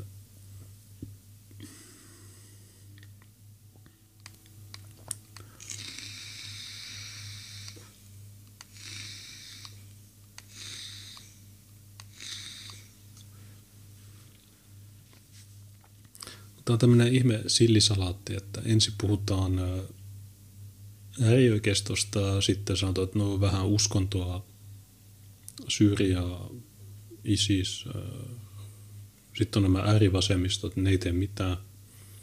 Ja sitten palataan taas tähän äärioikeistoon, Syyria, Irak. Niin tämä vähän, en mä tiedä. Luulisin, että tämän ne ihmiset, jotka lukee tämän, niin ne, ne laittaisi palautteena, että tämä on huono raportti. Tämä, tämä raportti itsessään on propagandaa. Valheellista semmoista, jolla vähätellään vasemmiston katuväkivaltaa. Ja itse asiassa vähätellään myös tota jihadismia – ja sitten niin itketään, että äärioikeisto ajattelee, että nationalisti, mikä se on, mikä siinä on ongelma. Rekrytointia tapahtuu kuntosaleilla, harrastustoiminnassa, kamppailulajien nyrkkeilyn parissa. Sillä taistelutaitojen vuoksi lajin harrastajat saattavat olla alttiimpia viesteille, jotka vaativat itsepuolustusta ja muiden ihmisten puolustamista – ennaltaestävän poliisityön asiantuntijat okay, 31, kuka se on? Asiantuntijahaastattelu, okei, okay, varmaan Taponen, että ääri naamioivat väkivaltaa kamppailulajeihin ja oikeuttavat väkivallan käytön puolustautuakseen esimerkiksi jotakin ulkopuolista uhkaa vastaan. No, niin monet on varmaan nähnyt, että ainakin äärioikeisto suosii tätä kuntoilua ja näitä kamppailujuttuja, niin totta kai jos siellä on joku nuori, joka on kymmenen kertaa hakattu koulussa, niin jossain vaiheessa se ehkä sitten ajattelee, että okei, no mä rupean treenaamaan, että mä pärjään näille. Ja sitten kun se menee treenaamaan, niin sitten on muita ihmisiä, joilla on se sama juttu, että jo nekin on matut hakannut, niin nyt ne haluaa päästä itse puolustautumaan.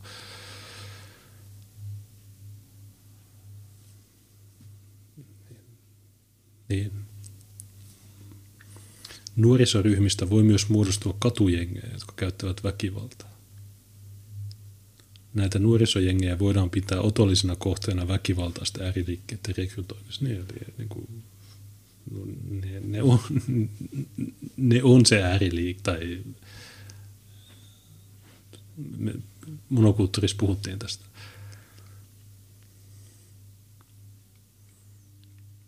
Tässä on Pepe. Tuo sammakko on mennyt niillä tunteisiin ihan selvästi. Viime vuosina ääriajattelu on kiinnostanut tutkijoita.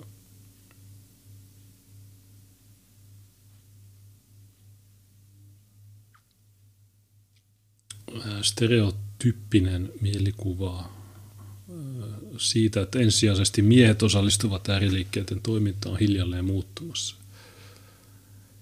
Joo, meillä on paljon transuja. Äärioikeisto on täynnä transuja ja non-binäärisiä, two-spirit. Muun muassa Euroopassa naisten rooli äärioikeistoliikkeessä on viimeisten kolmen vuosikymmenen aikana muuttunut passiivisesta osallistujasta aktiivisempaan osallistumiseen. Kolmen vuosikymmenen aikana. Ensin ne puhuu sosiaalisesta mediasta ja sitten ne yhtäkkiä sanoo, että jo, alkoi jo 30 vuotta sitten. Miten? Missä se näkyy? Mä en näe yhtään mitään. Kato mitä tahansa, mä näen vaan soijaa. Niin,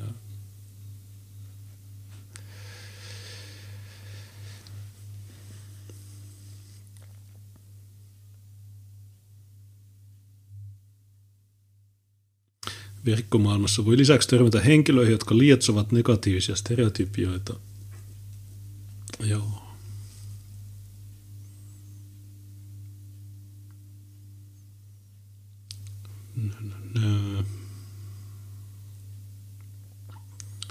Erilaisia nettialustoja.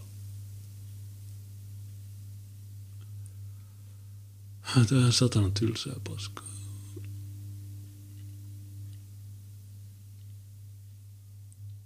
Saattavat sisältää esimerkiksi värikkäitä piirroksia ja pelejä.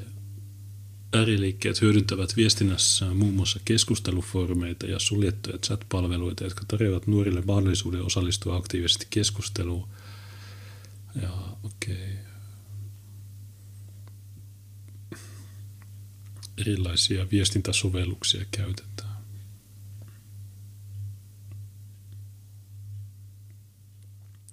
Joidenkin sovellusten hyödyntämät viestinnän salausmenetelmät sekä automaattinen viestin poistaminen tietyn ajan kuluessa vaikeuttavat merkittävästi viestien jäljittämistä. Joo, no Telegramissa on tämmöinen.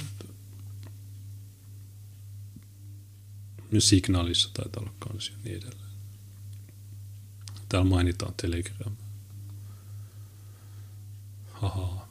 Suomalaisia näkee paljon radikaalissa Telegram-ryhmissä. No, monokulttuurilla on alle 600 Telegram-seuraajaa, niin ei se mun mielestä ole paljon.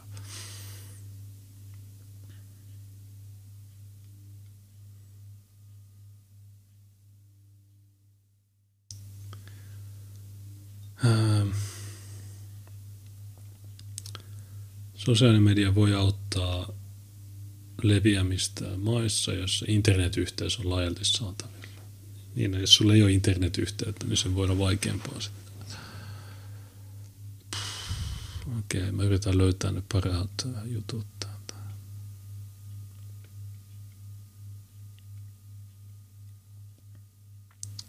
Tärkeää ottaa huomioon, että nuoret voivat törmätä internet- ja sosiaalisen median sisältöihin, vaikka eivät etsi niitä aktiivisesti. Muun muassa YouTube-videopalvelu alustan suosittelualgoritmi vaikuttaa.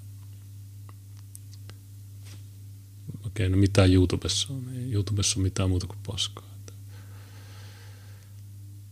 Mitä radikaaleja juttuja siellä on. Videopelialustat. Maailmassa on yli kaksi miljardia videopelien käyttäjää. Nyt ainakin kaksi biljoonaa. Ja Hezbollah Jere loi oman videopelin vuonna 2003. Okay. Nyt on nykyinen vuosi. Sitten äärijärjestöistä esimerkiksi ISIS on käyttänyt GTA 5. Okei, okay, tosi to, hyvä. Ihan vitun cool. Kun ekstremisteja on ajettu ulos sosiaalisen median chat-kanavilta, jotkut heistä ovat muuttaneet propagandaansa ja rekrytointiansa samankaltaisille pelimaailman alustoille, kuten Discordiin.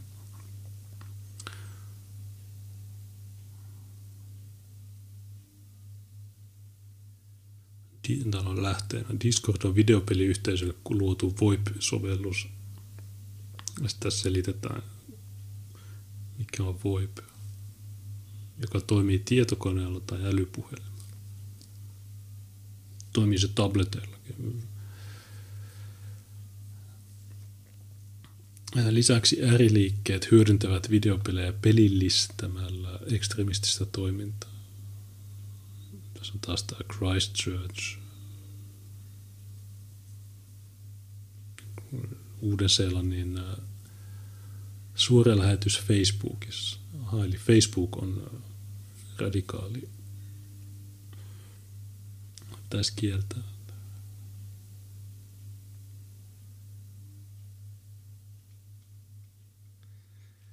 Visuaalinen viestintä ja huumorin käyttö. No, tämä huumori on se sama kuin se EUn huumoriraportti. Kävin sen jossain jaksossa läpi. Ja, ähm, mitäs tässä on muuta? Ei mitään mielenkiintoista. Ekstremistit ovatkin kaapanneet valtavirrassa käytettyjä meemejä on kaapattu. Aina kuin Suomen, siso, Suomen sisu kaapas perisut. Kuvat ja meemit ovat helposti lähestyttäviä ja voivat näyttää tutuilta, vaikka niiden viesti on erilainen kuin mihin on saattanut tottua. Tässä on äärioikeistolaisten käyttämiä meemejä – Cake, Pepe, The Frog sekä Happy Merchant. Onko tämä, tämä Moon Man eikä Cake? Jos mä vähän suurennan. Ne kutsuu tätä vasemmalla olevaa kekiksi. Eikö toi Moon Man? Kek on vaan, ää, mikä se oli? Se on, että kun oliko Egyptissä joku jumala, joka kuvattiin sammakkona, niin sen nimi oli Kek. Mutta tämä on mun man, eikä Kek. Ja sitten Kek, niin se on korvannut sanan lol ja niin edelleen. Mutta mä tiedän. Mitäs täällä on? Alt-right liikehdintää joka tavallaan on jo kuollut. Se on vanhentunut liikehdintä. Sitten tässä on 4chan, 8chan, Hommaforum ja Ylilauta. ja Hommaforum, se on, on tosi radikaaleja tyyppejä. Ja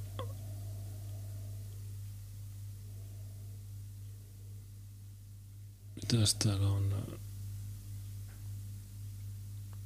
Okei, mitä sitä viestintää ei rajoitu näille alustoille, bla, bla, jos väkivaltainen viesti on puettu meemiin tai äh, hauskaan kuvaan, voidaan sen kritisoijat sivuttaa huomauttamalla, että kyseessä on vain vitsi ja että arvostelija on itse liian poliittisesti korrekti tai suvakki. Niin, niin ne onkin.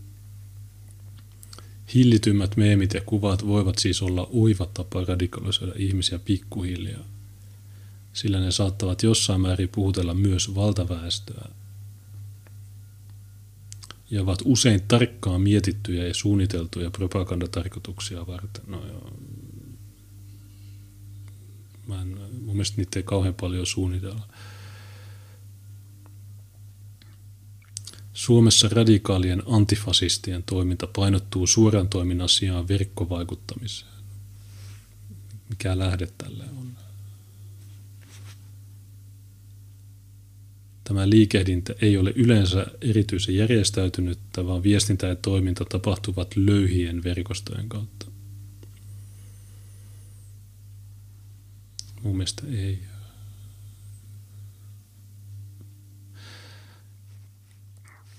Mä en ymmärrä, miksi nämä jutut ei voi olla rehellisiä. Että Antifa, niin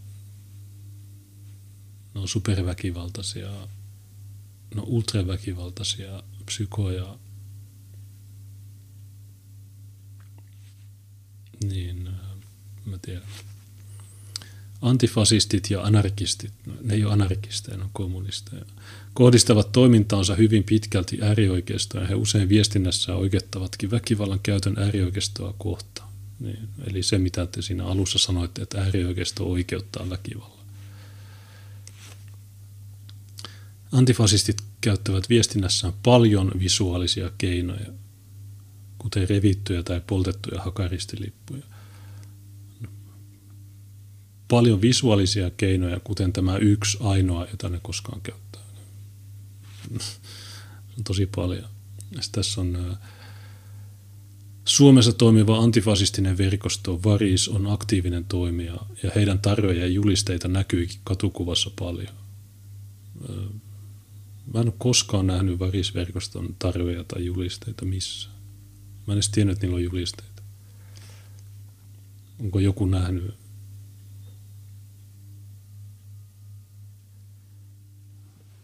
Mä en ole nähnyt. Helsingissä näkyy. Ne kannattaa muuten, aina kun näet semmoisen, niin poista se.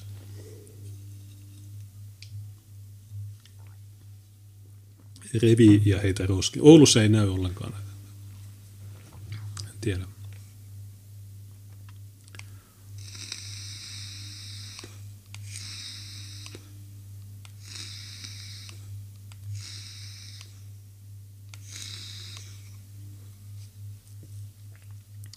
Sitten se on jihadistinen toiminta.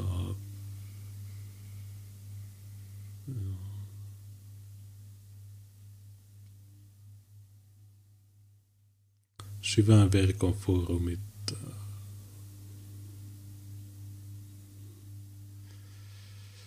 Syvä verkko eli deep web on jopa 400 tai 500 kertaa laajempi kuin julkinen verkko. Onko tällä joku lähde. Se myös sisältää useita palveluita.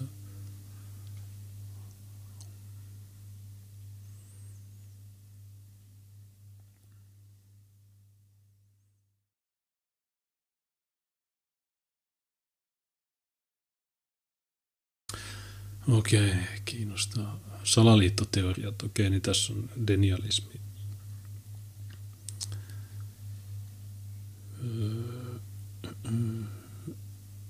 Salaliittoteoriat kukoistavat erityisesti kriisitilanteissa. Myös COVID-19-pandemia on, pandemia on ollut yksi laukaiseva tekijä salaliittoteorioiden syntymisessä.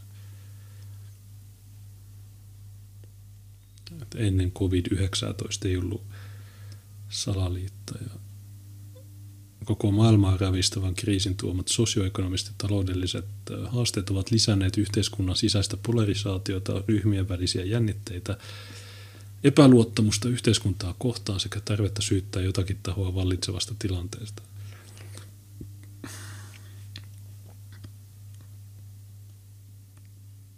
No. Mitkä ne salaliittoteoriat sitten on?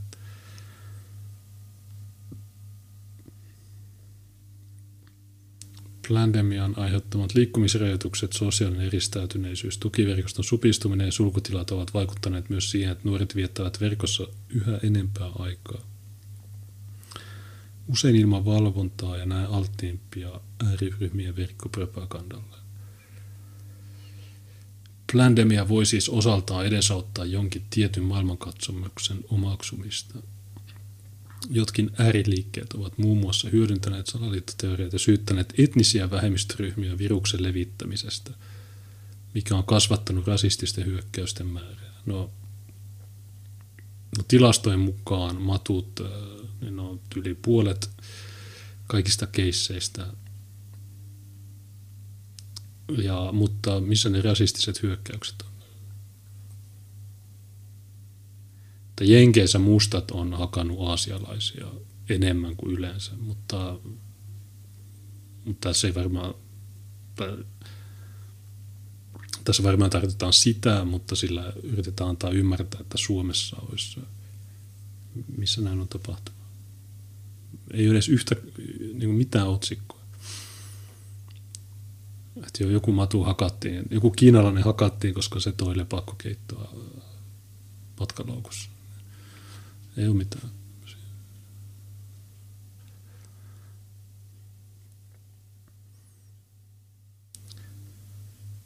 Okei. Sitten täällä on Kuonon salaliitto.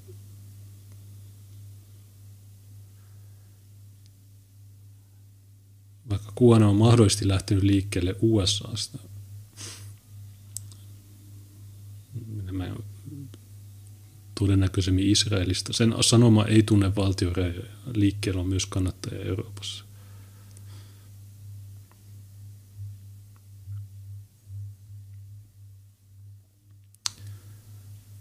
ohjeita huoltajille.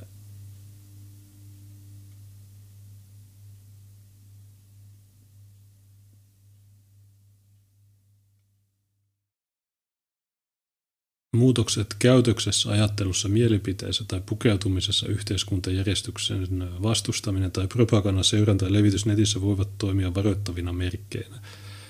No, tai just se meemi, että hei, hei vanhempi, jos sun nuori kannattaa niin terveitä juttuja ja hän pukeutuu siististi ja hän kannattaa niin kuin, lakia järjestystä ja hän kannattaa näitä, niin hän saattaa olla äärioikeistoekstremisti.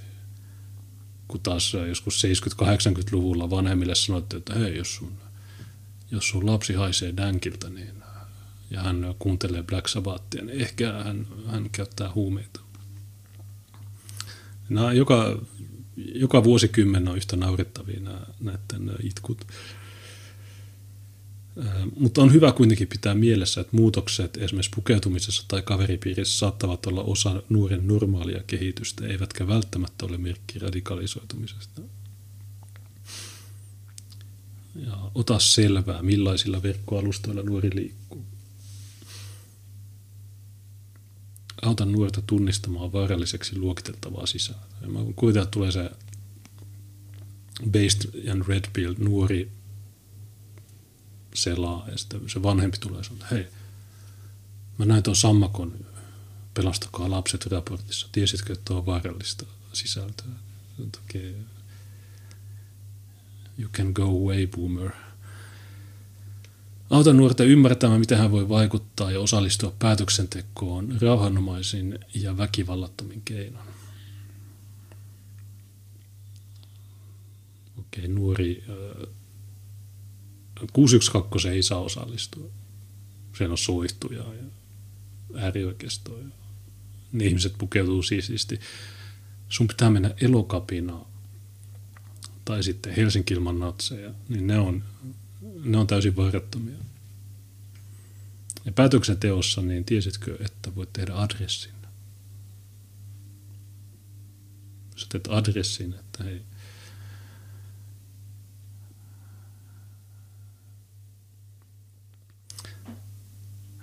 bla bla bla.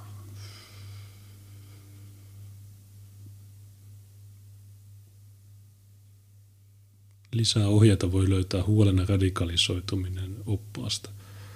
Tota mä en ole lukenut, enkä mä ainakaan tänään sitä lue. Öm, mm. Lähdeluettelo. Tämä on tänne paskaa. Tämä on vaan idiootteja. Okei, no mitäs tässä? Tässä oli ehkä yksi juttu, joka jäi lukematta.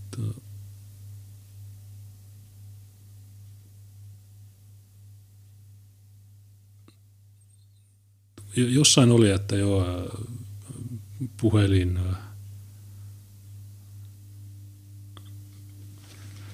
puhelinta voi, jos on perust, niin tässä on, okay.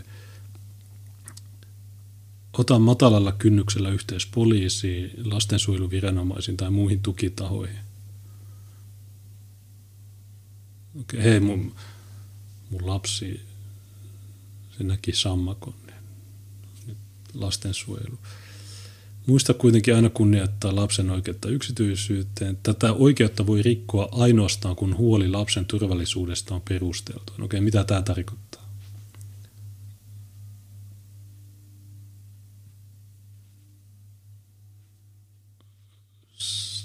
Sä, sä voit aina jälkikäteen sanoa, että no, mulla oli perusteltu huoli.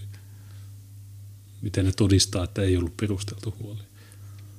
varsinkin jos sä leikit jotain Reija Härköstä tai muuta semmoista hysteeristä.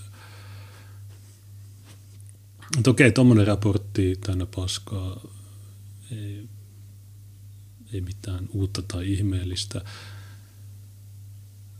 Tosiaan ollaan kello 11 tuolla yhdellä toisella skriimillä. Voisin katsoa. Ne ei maininnut musiikkia, mutta pitää käydä lyhyellä kusitauolla. Niin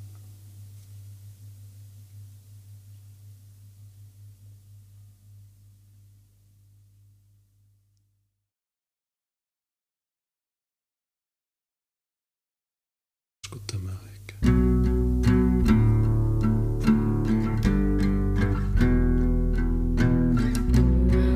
truth can break a foundation as Okei, mä though tuun it takaisin. Mä were jatkan. made of glass.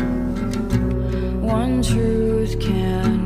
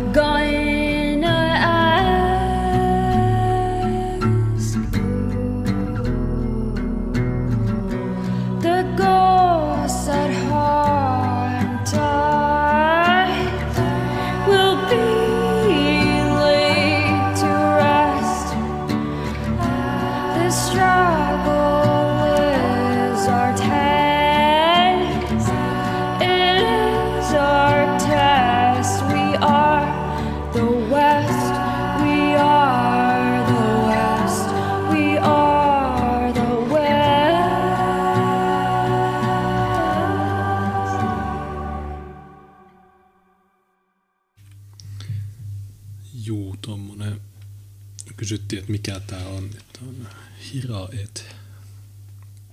Tämä oli äh, Markko Letin äh, vieraana keskiviikko. Niillä on, löytyy Telegramista ja joka paikasta. Niin itse asiassa mä just tulin takaisin tähän, niin huomasin, että Tapi oli laittanut jonkun biisiehdotuksen. Mä olisin voinut käyttää sitä. Sitten meillä on Ture noin Natsi laittanut pari timanttia. Kato, että mikä biisi tää Tapio on.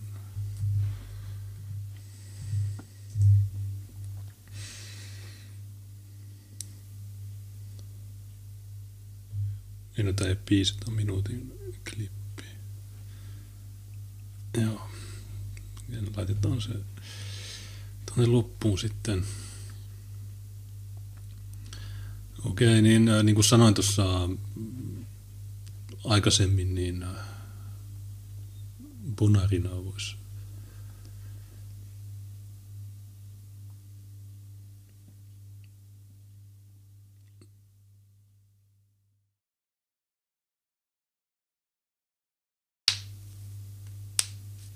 En tiedä. Tämä on sen tänään julkaisema video. Se on ö, 12 minsaa, niin sen voisi ehkä katsoa. Mun boys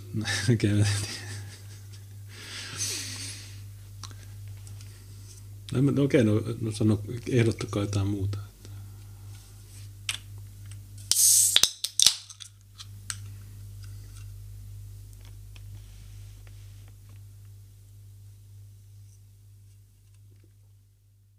Tällä, tällä videolla se kertoo, että ö, Taleban ja äärioikeisto on sama juttu. Ja tulkaa Jimi Karttusen ö, juttu ensi viikolla. Sisältövaroitus, niin mä myös laitoin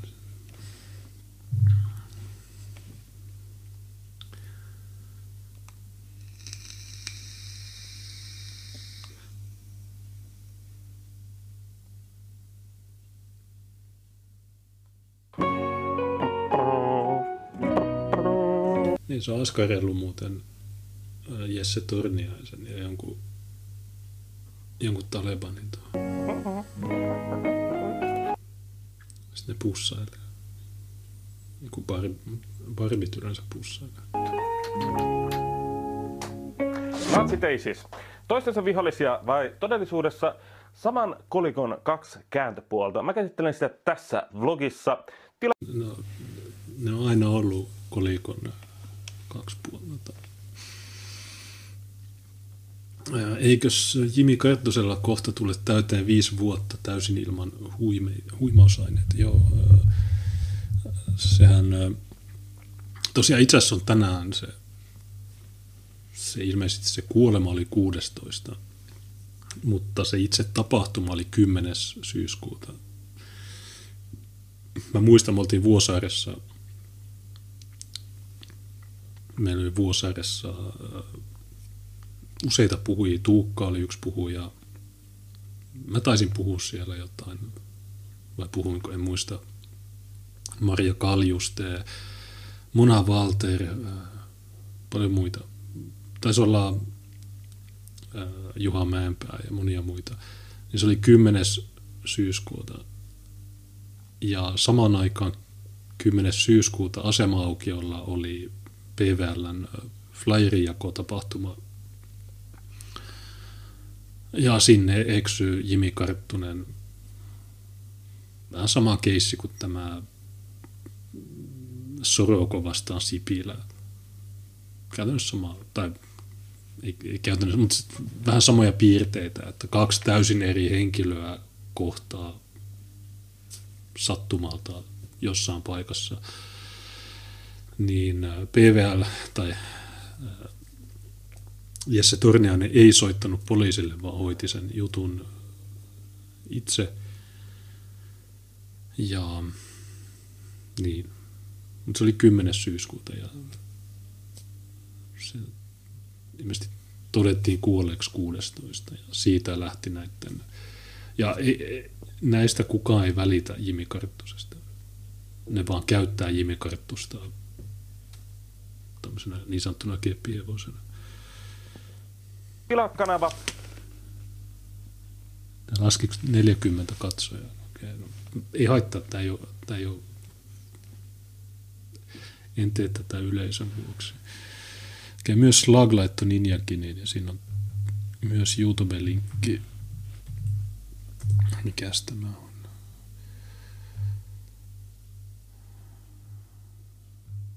Niin keep him. Okei, no toi on hyvä. Itse asiassa mä olisin melkein laittanut tuon tuolla tauolla, mutta mä halusin, kun mä olen laittanut sitä aikaisemminkin, niin okei, tuo oli hyvä.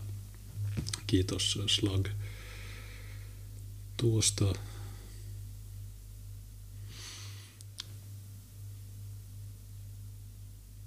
Onko joku tehnyt ilmoituksia, ilmoituksia mistään?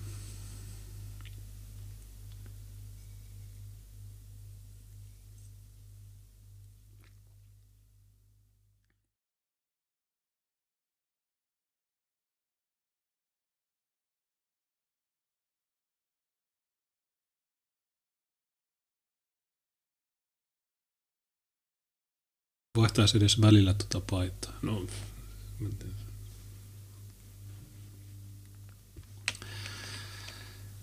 Joo, mä en edes huomannut, että sillä oli sama kuin siinä toisessa, mutta okei, nyt se on... Ripattaa sen Vuosarjan tapahtuma 10. syyskuuta oli rasistinen tapahtuma, jossa pääpuhujana oli somalialainen rasisti Mona Valteri. Niin. Ja itse asiassa sen jälkeen niin me mentiin ravintola Kaisaniemeen, mä haastattelin Mona Valteria siinä terassilla. Kattokaa videon paitaa. Äh, joo, no se on tuo Gegen Nazis, niin se on siinä yhdessä, jonka mä katsoin maanantaina. Mä en muista. Niin se on toi, pitä, pitäisikö hakaristiliputkia. Se on se uusin. No nyt on 22 Patreonia niin ne, niillä rahoilla olisi ostanut näitä paitoja.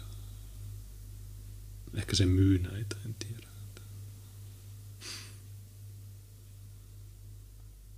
Jätä kommentti, jää seuraamaan, sillä nyt alkaa tykittely. Suomen äärioikeisto on Afganistanin viime tapahtumien johdosta osoittanut tukeaan Talebanille. Ja en itse asiassa löytänyt mitään toista tahoa Suomesta, joka olisi osoittanut niin avointa tukea Talebanille kuin pohjoismainen vastarintaliike, eli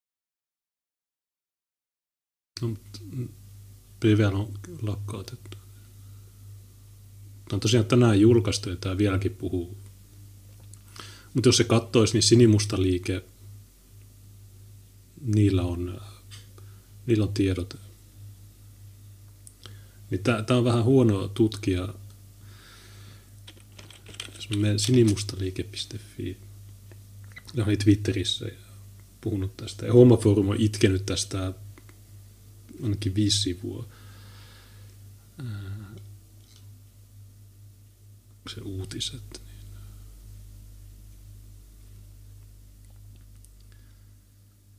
Suomen kunniavelasta Afganistania kohtaan –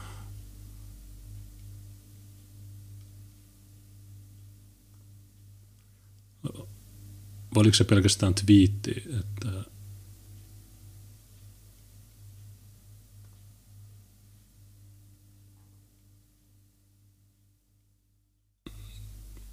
ehkä se on, ei, no, tuossahan on sinimusta liike ja interventionismi. Niin, äh,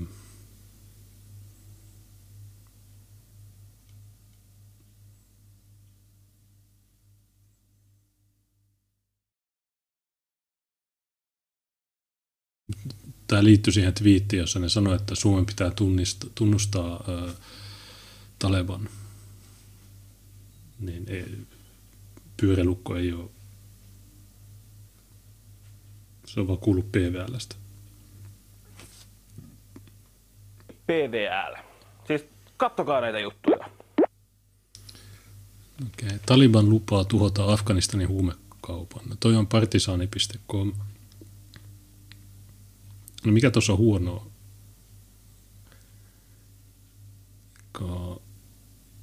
Afganistanin äh,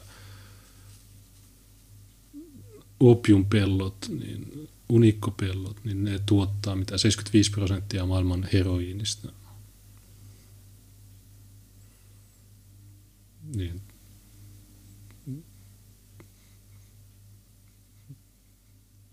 Kyse ei ole mistään kannabiksesta.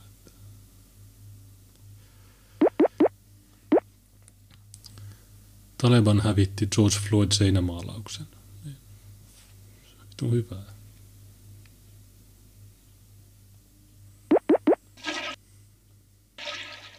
Ja... Niin, niin, tietysti tommonen niin kuin, tyt, tyt, tyt, niin se toimii suvakeille, kun suvakit on retardeja, mutta niin kuin joku, joka vähänkään niin kuin kat, kelaa takaisinpäin katsoo, että mit, niin sanoo, että okay, mikä sun argumentti sitten on tällä.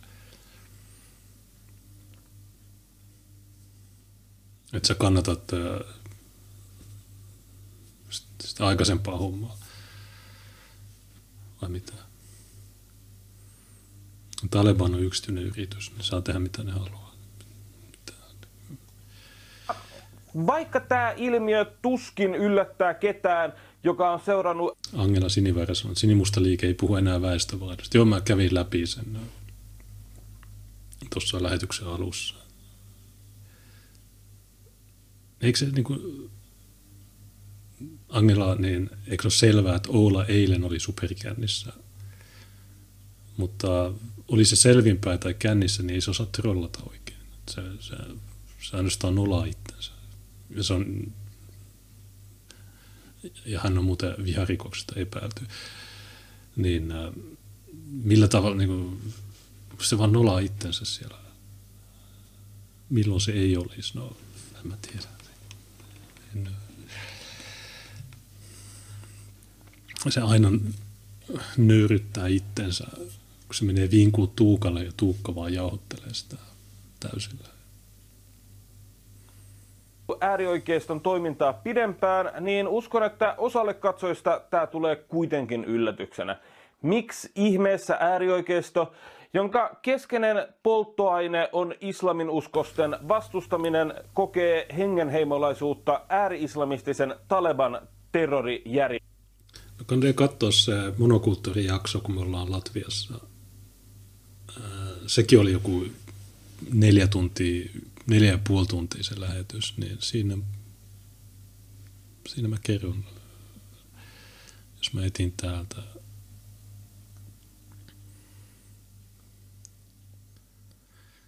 Meidän arkistosta, niin mikä se oli, toi on Liet, tämä on Latvia, niin tässä me puhutaan erityisen paljon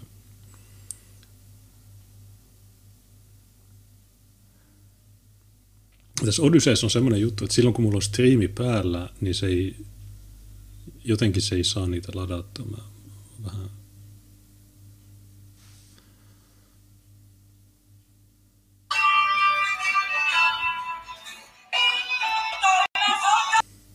Ainoa, joka piti jonkinlaisen puheenvuoron ilmeisesti Ano Turtiala. Mä en ole katsonut sitä, mutta... Niin puhutaan niistä afgaaneista, joita lennätetään tänne. Ja, mutta joo, ja tämä... 291, niin äh, suosittelen pyöräilukolle. Tuossa neljä tuntia käydään läpi.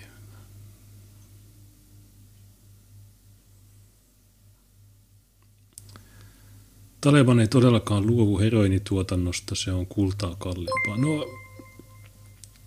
okei, okay, tuli jotain äh, superchatteja. Ähm, no en mä tiedä, kyllä ne on aikaisemminkin lopettanut sen. Ja ne on lopettanut sen joskus, ne on, miksi ne ei lopettaisi, kyllä mä, silloin 2001, niin sehän loppui kokonaan se. Mutta sitten kun jenkit tuli, niin sitten se jatkuu semmoinen. Niin mitä se Janans oli laittanut 10 euroa sanoi, että ei se katselijoiden määrä, vaan se laatu. Tsemppiä Junes ja Tiina teette tärkeää työtä. PS latasin Telegramista Baltian videot, jossa esittää biisitoiveni Cradle of Filth, Queen of Winter Throne. Joo, mä laitan senkin. Joo, tosiaan nuo, nuo äh, Latvian videot, niin mä en tiedä, onko mä kaikkia laittanut tänne Odysseen, mutta ni, niitä voi katella täältä. Täällä on joitakin. No esimerkiksi tämä yhdeksäs linnake, niin tämähän on ihan saatana hauska. Käydään, käydään Kaunasin keskitysleirillä – ja täällä on muuten yksi äh, kohta, missä puhutaan, tämä maininta, että Jad Vashem. Onko se tämä kohta?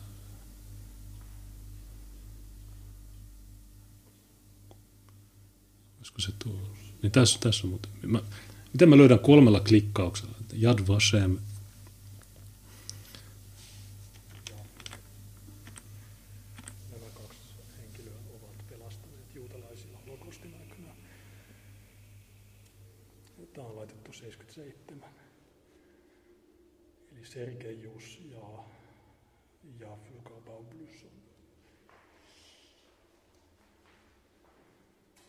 Tässä on muille annettu. Että kun on Okei, mutta menkää katsoa noita, jos äh, ehditte. järjestön kanssa. Kyse on siitä, että äärioikeisto ja natsismi täyttää Suomessa hyvin samankaltaisen poliittisen väkivallan tyhjön, jota ISIS, Al-Qaida sekä vastaavat terrorijärjestöt täyttävät Al-Qaida. Al-Qaida. Afganistanissa tai esimerkiksi Syyriassa. Kyseessä on saman kolikon kaksi puolta. Toisin sanottuna sama... Mitä, mitä se tarkoittaa saman kolikon kaksi puolta? Mitä, niin kuin, maailman typeri ilmaisu. Mitä tarkoittaa? Sulla joo, sulla on kaksi puolta sama kolikko, niin okei, mi, mitä se tarkoittaa?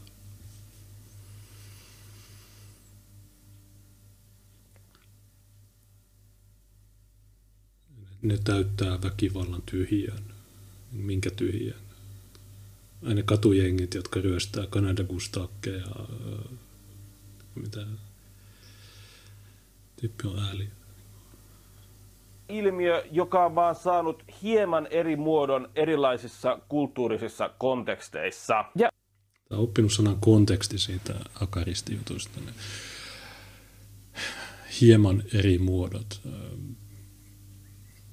En mä tiedä. Toisaalta sulla on ää, lukutaidottomia AO80 vuohipaimenia ja sitten Euroopassa sulla on ihmisiä, jotka on ää, jotka ei hyväksy LGBT drag queen satutuokioita ja rajatonta maahanmuuttoa. Niin miten nämä liittyy toisiinsa? Ei Afganistaniin tuu somaleja tai muitakaan. Mä tiedän, että on tämä, Ja käydään tämä kohta kohdalta läpi. Näillä on siis jaettu ideologinen rakenne. Äärioikeistolainen ja ääri-islamistinen ideologia Katso uudestaan tämän kohdan. Jaettu ideologinen rakenne. kulttuurisissa konteksteissa. Ja käydään tämä kohta kohdalta läpi. Näillä on siis jaettu ideologinen rakenne. Äärioikeistolainen ja ääri-islamistinen ideologia rakentuu vihamieliselle ulossulkemiselle ja tällaiselle käsitykselle yksiselitteisestä ja yhteensovittamattomasta jaosta meihin ja muihin. Joo. Pitää etsiä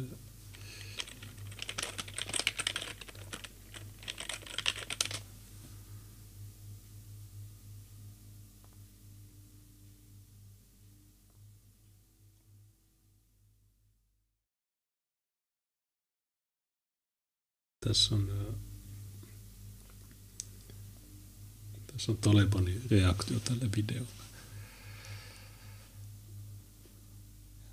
Se, jos joku ei tiedä, niin ää, jossain typerässä haastattelussa joku naistoimittaja kysyy jotain, että voiko naiset olla politiikassa, niin nämä repee nauru ja sanoo, kamera kiinni.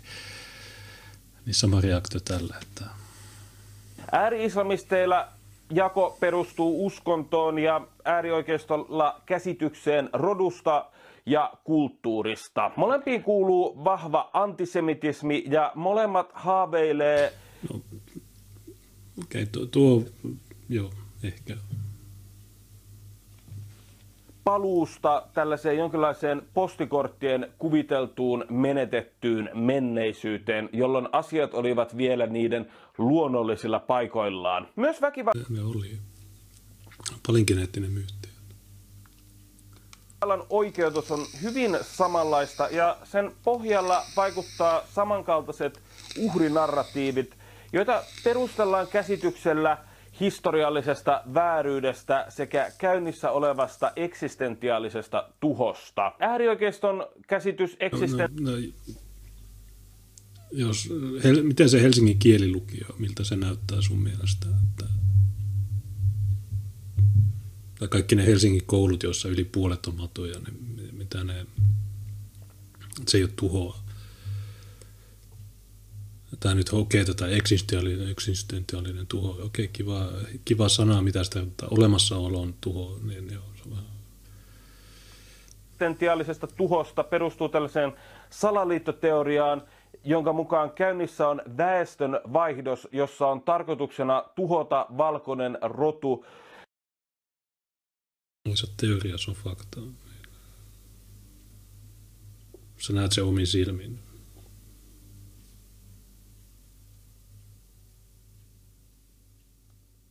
Korvaamalla se muilla ihmisillä. Ääri-islamistit puolestaan puhuu ummahin tuhosta vääräuskoisten toiminnan seurauksena. Tämä ide- jos sä tuot jotain vitun George Floyd-maalauksia ja feminismiä ja LGBT, niin eikö se sotke sitä islamia?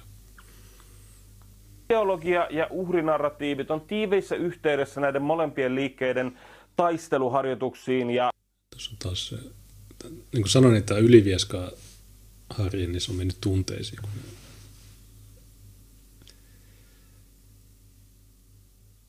ne, ne koko ajan nyt tuo sitä esiin. Mutta okei, se on nyt laittanut nämä, niin mitä sitten, niin mikä tässä on se juttu?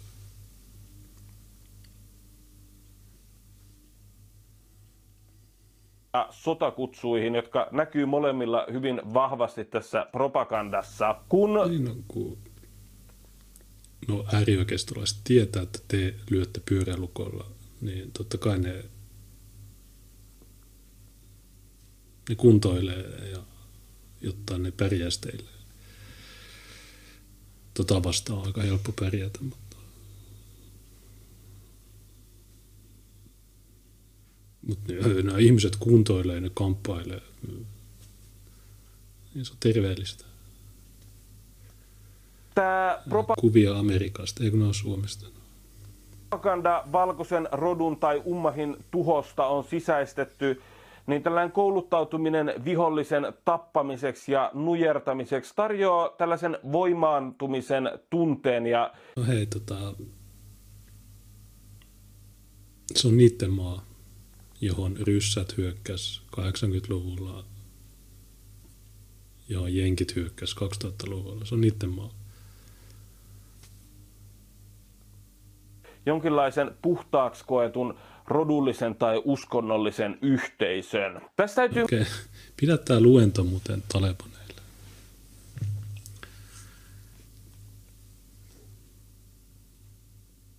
Jos te vaan koette tämän teidän uskonnon puhtaaksi. myös huomioida sukupuoli. Nimittäin molemmat pyrkii vetoamaan nimenomaan vihasiin nuoriin miehiin. Ja kruumaamaan heistä kannattajiaan. Ja tämä menee yksinkertaisuudessa näin. Liikkeet... Mik, miksi sun pitää olla vihainen lähteenä seuralehtiin? Tämä on hyvä tämä Antifa, joka käyttää seuralehteä lähteenä. Niin, mitä talibanit, niin pitäisikö niiden kohdistaa se niiden sanoma naisiin?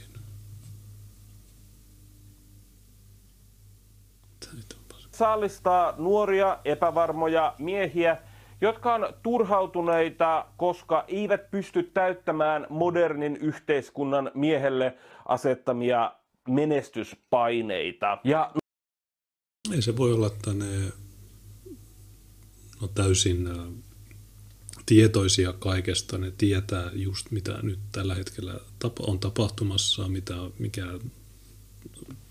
kehitys, joka alkoi muutama vuosikymmen sitten ja ne ei tykkää siitä. Ei siinä tarvi olla epävarma tai mitään muuta. Se voi olla täysin tietoinen kaikesta ja ei kyse ole mistään menestymisestä, vaan siitä, että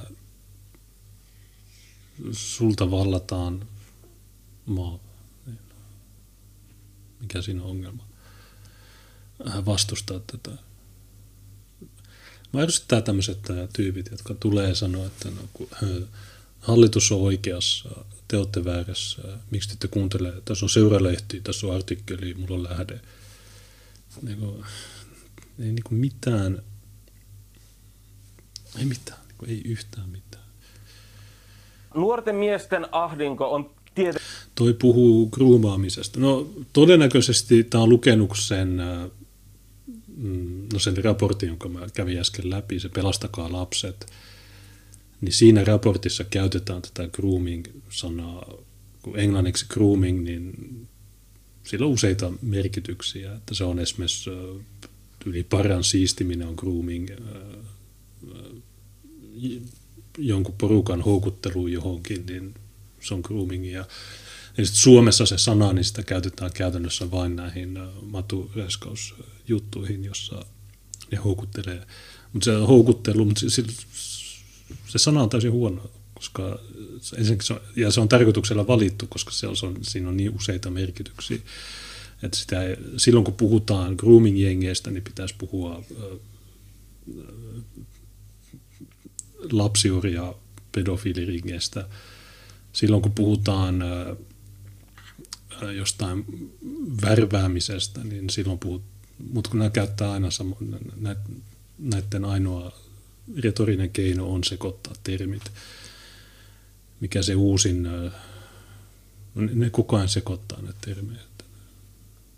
tietenkin oikea ongelma tällaisessa kilpailuun perustuvassa kapitalistisessa yhteiskunnassa, josta meistä suurin osa on todellisuudessa jonkinlaisia väliinputojia. Tämä on yhteiskunna, jossa miestä on myös tosi vaikea puhua ja käsitellä tällaisia yhteiskunnan paineiden aiheuttamia pettymyksen, syrjäytymisen ja riittämättömyyden tunteita. No, jos nämä ihmiset menee mielenostukseen puhumaan, niin sä tuut sinne huutamaan ja meluamaan ja lyömään pyörälukolla. Jos joku tekee videon, jossa se kertoo, niin sä ilmiannat sen YouTubelle. Niin äh, lopeta tuo valehtelu. Sä ole rehellinen.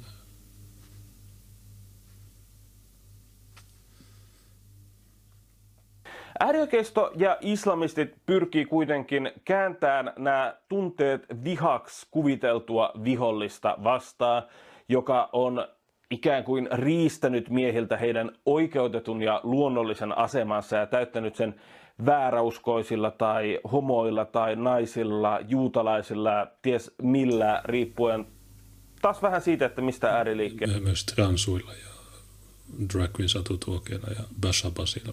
Drag queen satutuokio ja Bashabasi on sama, sama ilmiö. On kyse.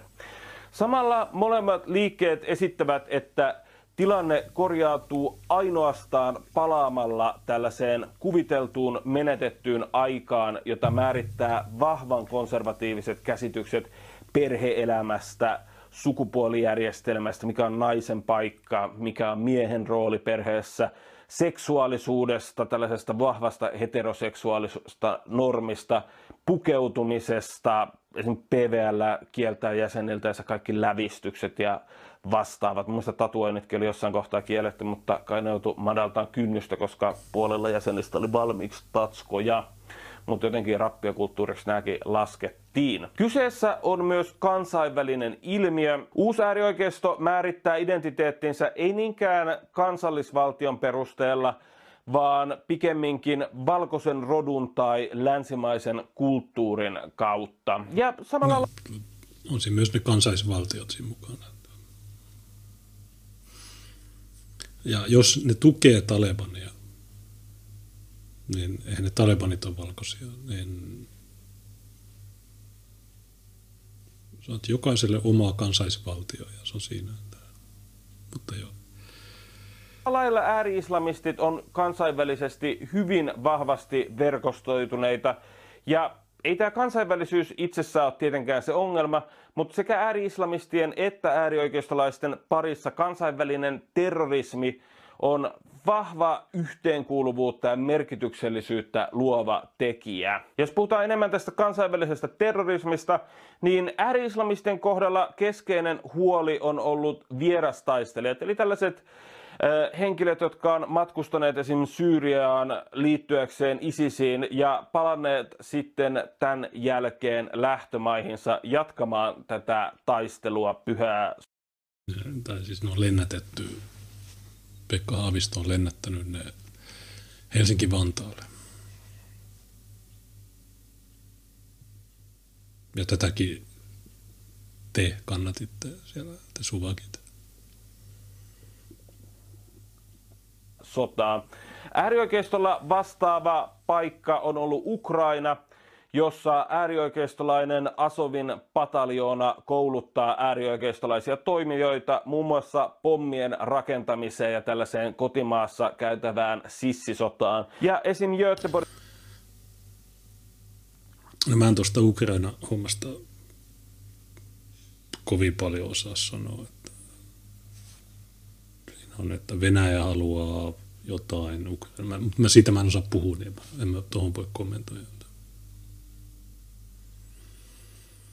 Totta kai Dimu Ukraina konfliktissa ryssien puolella. Totta kai. Sen, sen näkee nimestä. Dimitri. Porissa Ukrainassa kouluttautuneet pohjoismaisen vastarintaliikkeen jäsenet aloittivat heti palattuaan pommiiskujen tekemisen vasemmistolaisia tiloja vastaan näillä ulkomailla saaduilla opeilla. Molemmat... Mi- mitä? Tävään sissisotaan. Ja esim. Göteborgissa Ukrainassa kouluttautuneet pohjoismaisen vastarintaliikkeen jäsenet aloittivat heti palattuaan pommiiskujen tekemisen vasemmistolaisia tiloja vastaan näillä ulkomailla saaduilla opeilla. Molemmat Tule lähdettä. Voi se olla, mutta tiedä. Myös käyttää tällaisen äärimmäisen ihmisvihamielisen ideologian levittämiseen internetin pimeitä nurkkia, salattuja Telegram-ryhmiä. Okei, no, tota, otan tuon viestin pois.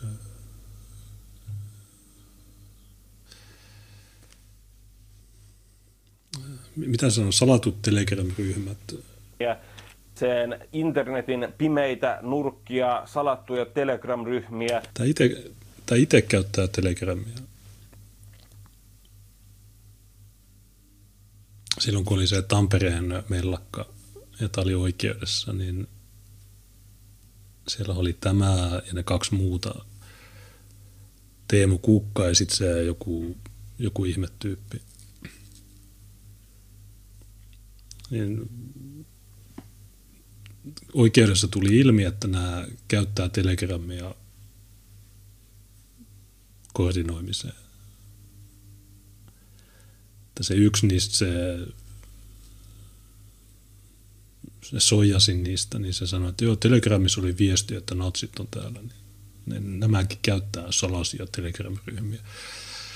Mutta joo, olen lukenut sen Pelastakaa lapset jutun ja sitten mainitsematta sitä, niin se, se on tehnyt tämän videon. Vai kerrotaanko täällä? Ei täällä kerrota.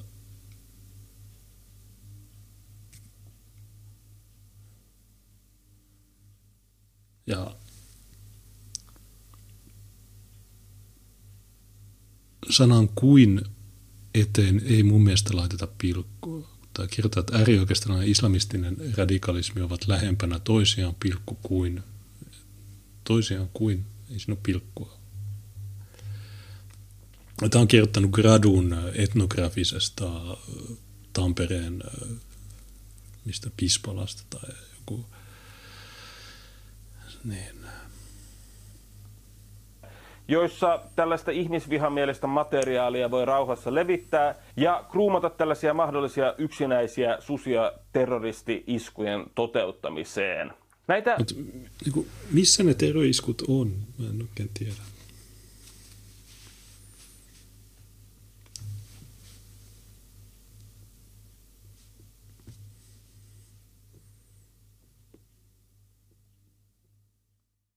Molempia liikkeitä yhdistää myös tappavan väkivallan oikeuttaminen käytännössä ketä tahansa viholliseksi kokemaa tahoa vastaan. Sten, Sten, Kristensen, eikö, eikö se ollut teidän tyyppi? sekä murhaajien glorifiointi. Molempia yhdistää uskomaton kyky riistää heidän vastustajikseen kokemat ihmiset kaikesta ihmisarvosta sekä heidän tappamiensa ihmisten syyllistäminen heidän omasta kuolemastaan. Samalla sekä islamistien No niin, no, tämä viittaa äh, Jimi Karttuseen. Se kuoli omasta syystään. Se poistui sairaalasta, meni vetää kamaa. Ja... että äärioikeiston parissa murhaajat ja terroristiiskujen tekijät ovat puolestaan sankareita, joiden puolesta järjestetään erilaisia kampanjoita. Heistä tehdään ylistäviä meemejä ja heille myönnetään Silloin kun Oslossa Antifa riehui, niin varisverkosto keräsi niille rahaa. Mä tein ilmoituksen siitä poliisille, mutta jos mä sanon, että poliisi ei tutki sitä, niin onko joku yllättynyt? palkintoja taustajärjestöjensä toimesta. Tämän videon julkaisupäivänä tulee kuluneeksi viisi vuotta Jimi Karttusen kuolemaan johtaneen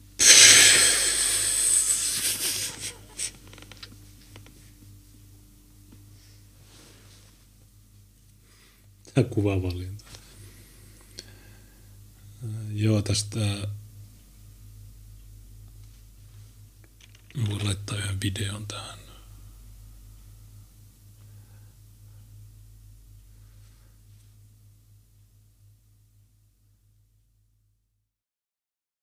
Mikäs se oli? Niin tämä. My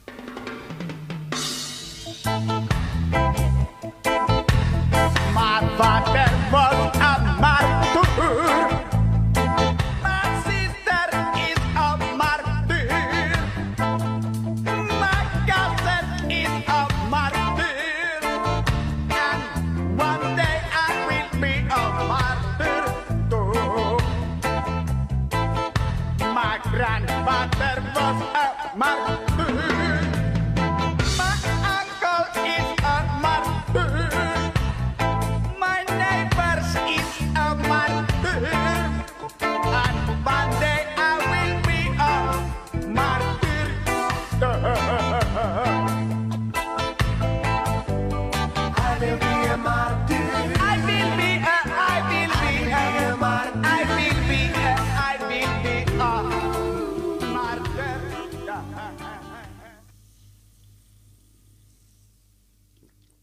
Tuo oli Monokulttuuri FM 20. syyskuuta 2016. Jaksonumero en muista, mutta ettikää se, se oli hyvä. Niin tässä oli tuon Jimi Karttusen Facebook-viestejä, niin se, hei, pyörälukko, tässä on Jimi Karttunen, suuri lainaus, jutkut uuniin, kolme huutomerkkiä.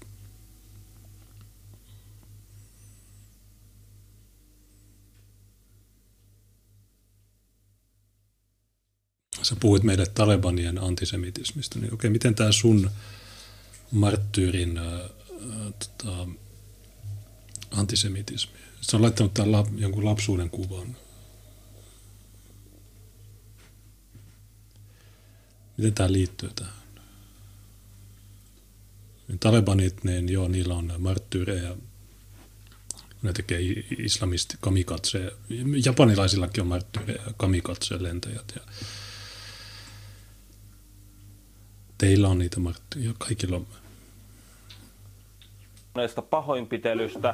Sen sijaan, että PVLn katutapahtumassa tapahtunut kuolemaan johtanut väkivalta olisi aiheuttanut natsijärjestön sisällä minkälaista itsereflektiota, PVL ja itse asiassa suuri osa Suomen äärioikeistosta, ihan joitakin persuja myöten, toimi juuri niin kuin äärioikeisto ja islamistit toimii aina, kun heidän edustajansa syyllistyvät tappavaan väkivaltaan.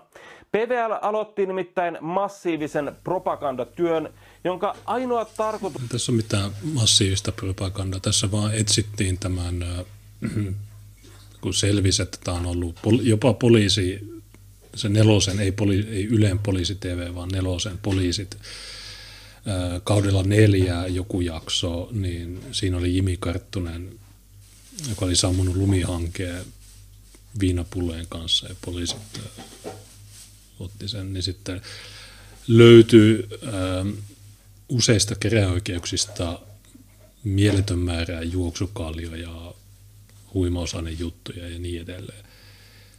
Niin eihän sillä niin kuin sinänsä ole mitään. Mutta mitä tämä kertoo teidän porukasta, kun tästä äärioikeiston puolelta niin ei yleensä löydy tämmöisiä henkilöitä, koska niitä, sä itsekin sanoit, että tatuoinnit on kielletty ja lävistykset on kielletty ja niin nämä ihmiset on paljon niin kuin, niillä on terveemmät elämäntavat kuin näillä teidän ihmisillä. Niin miksi pyörälukko, miksi glorifioit tämmöisiä elämäntapoja? Ja en ole mikään puritanisti, jos joku käyttää jotain, niin ihan sama, mutta kun se pointti on, että tässä julkisessa keskustelussa, että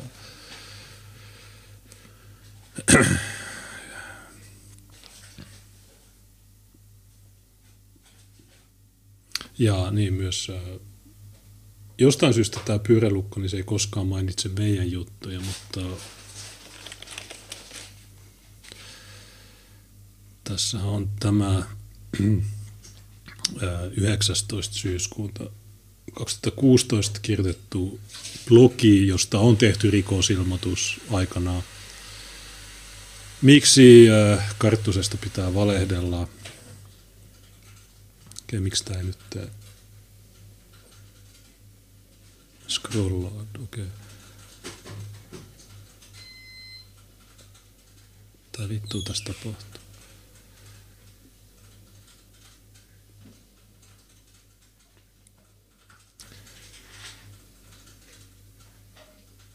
Hän ei ollut Jimi Karttunen sellaisena, millaisena hänet tunteneet, hänet muistavat, ei hän ollut kirkasotsaiden rippikoululainen, vaan 28-vuotias ongelmainen mies. Ja tästä ää, kirjoituksesta tehtiin ää,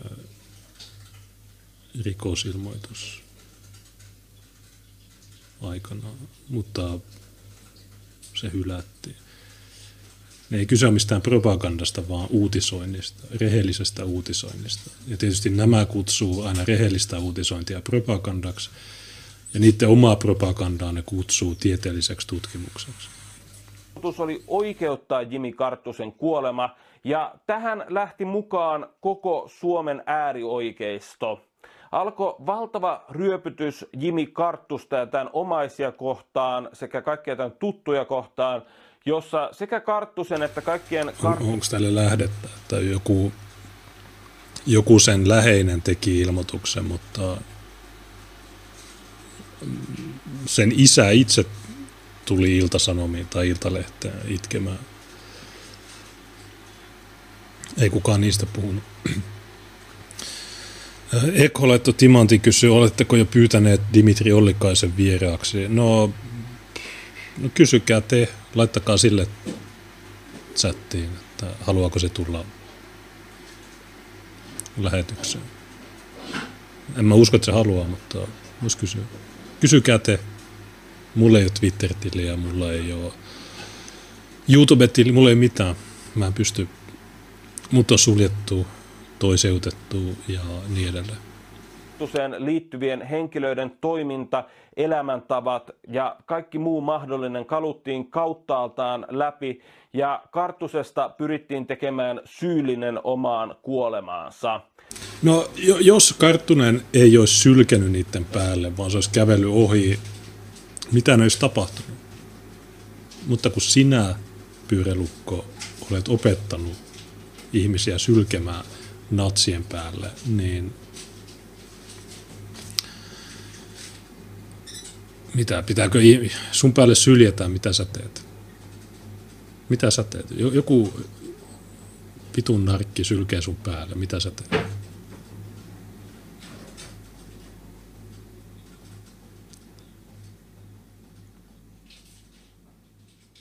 Mitä sä, soitat sä poliisille? Poliisi ei tee mitään.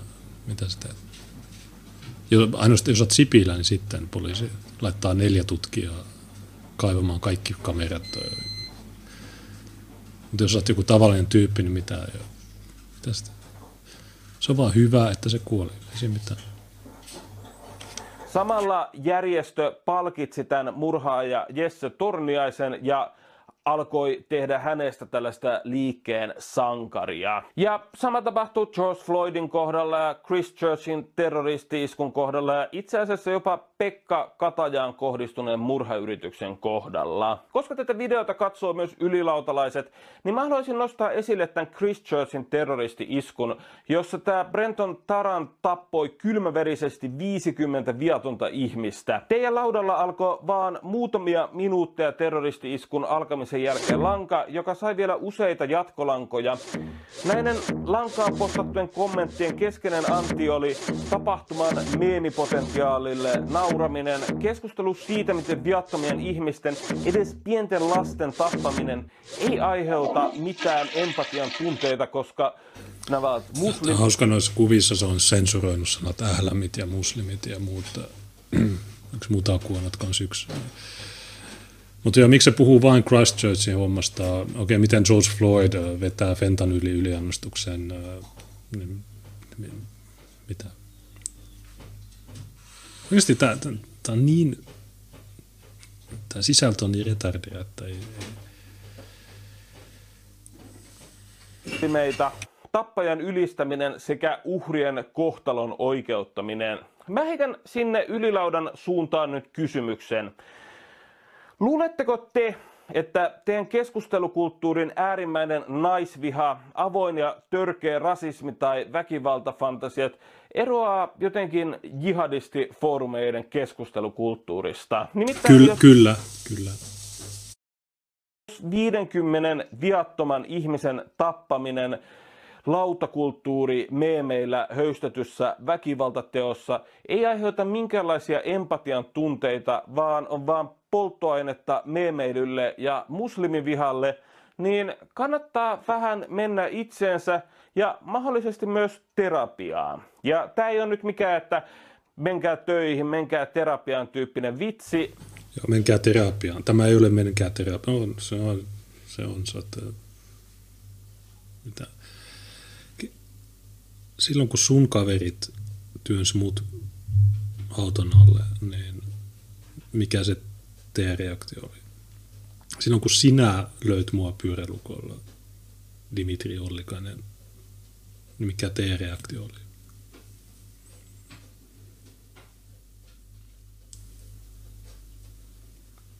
Miehillä on hyvin korkea kynnys mennä terapiaan ja sitä hävetään, mutta se on kyllä ihan suositeltavaa joissain tapauksissa. Loppukaneettina voisi sanoa, että kun miettii PVLn Taleban hehkutusta näiden... Mi- mi- mihin terapiaan? Niin kuin gulagiin vai mitä? Niin ja luuleeko sitä, että Suomessa on edes mitään toimivaa terapiaa?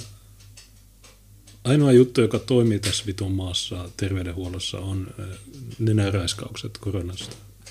Mitään muuta sulle ei ole tässä maassa. Joo, terapia. Syökää SSRI-lääkkeitä. edellä mainittujen yhtäläisyyksien valossa, niin ei siinä ole lopulta mitään kovin ihmeellistä. Nämä liikkeet on veistetty samasta puusta ja Taleban tekee tällä hetkellä just sitä, mistä PVL ja muu äärioikeisto voi nykytilanteessa ainoastaan haaveilla. Kyseessä on siis eräänlainen voimafantasia, jota äärioikeistolaiset elää näiden ääri-islamistien kautta. No to, toi on ehkä oikea pointti, että joo, Talebanit sai heivattua vallottajan pois maastaan, todella based, äh, uskomaton äh, juttu, niin totta kai sit, sitä pitää kunnioittaa. Mieti, jos Suomessa pystyttäisiin niinku heivaamaan kaikki EU-tyypit ja kaikki nämä ja ottamaan se valta takaisin kansalle, niin olisihan se, olisihan se siistiä. Mutta tässä oli tämä jakso. Kiitoksia kaikille tukijoille Patreonissa. Siitä on himmetisti apua. Kiitoksia myös taas kaikille, ketkä on näitä videoita jakaneet eteenpäin. Etenkin kaikille, jotka jakaa tämän videon eteen. Tuolla oli 302 katsojaa, kun mä kävin tämän aikaisemmin. Nyt sillä on 740. Että ai- ei kovin paljon, niitä Patreoneja oli 22 kappaletta, silloin kolme tiiriä, 50 ja 15 ja siitä kuvauksesta päätellen, niin kaikki ne 22 antaa sille sen pienimmän summan, eli 5 dollaria kuussa. Eli toi tienaa noin 100 dollaria 110 kuukaudessa tästä, plus nuo YouTuben mainostulot.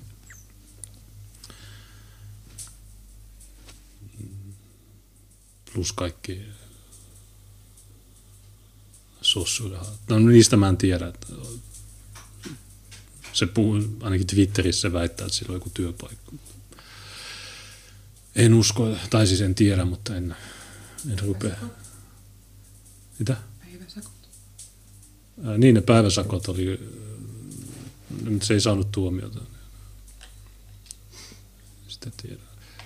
Ne hy, se Soldiers of Odin juttu, niin se syyttäjä oli gay ja se tuomari oli antifaani. Ei ne... Jep. Mutta joo, mä äh, vielä vähän matkaa jatkan. Tosiaan kello 11 me ollaan Tapissa, The After Party. Niin se on se, mistä mä mainitsin äsken, äh, tai lähetyksen alussa. Niin kello 11, mä en tiedä missä se näkyy. Niiden, niiden sivustolla ainakin, mutta mä laitan Telegramiin tärkeimmät tiedot, kun mä tiedän siitä. Ainakin ennen on striimannut Delive, VKH, YouTube joka paikkaan. Niin jos se näkyy Delivessä, niin mä hostaan sen, niin se näkyy täälläkin, mutta mä en, en tarkemmin tiedä siitä. Niin mitäs tässä oli tullut? Äh, Niin Tapiolta se kuinka lausua The Daily Stormer ja Janansilta on tullut toi Cradle of Filth ja Slugilta Hiraet. Ainakin nuo soi tuossa, mutta vielä muutama, ehkä 50 minsaa tässä käyn läpi kommentteja ja toivottavasti tulee jotain järkevää. Että, että, ää, Katsojamäärä johtuu, katsojamäärien lisäys johtuu meidän käynneistä alapeukuttamasta. Voi olla, tiedä. Mutta siitä huoli, siis ton, ei kukaan katso ton tyypin juttuja.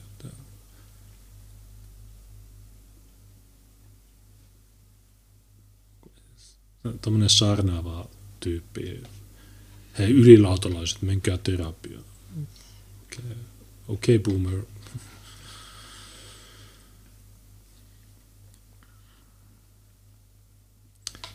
Paljonko Dimmua kiinnostaa Turun uhrit?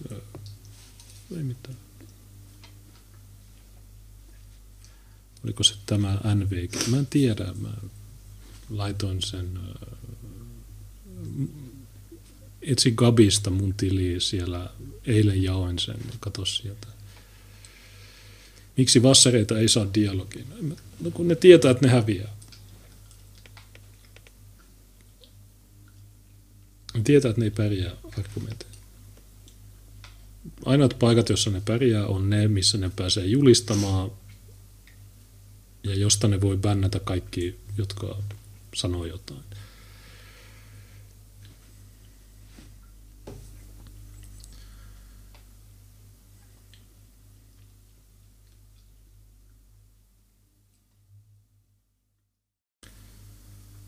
Parasta on itse bännää Dimmun. Joo, no. Joo, mä tiedän, jotkut sanoo, että ei pidä antaa näkyvyyttä ja bla, mutta mun mielestä se on vaan hyvä tuoda näitä ja mä otan näitä, koska ne ei tuu näihin lähetyksiin, niin sitten mä servaan ne niin kuin, ilman, että ne pääsee sitten. Jos ne haluaa tulla, niin voi tulla. Mun eka kysymys olisi, että hei, miksi sä lyöt pyörälukolla ihmisiä? Miksi sä rikoit mun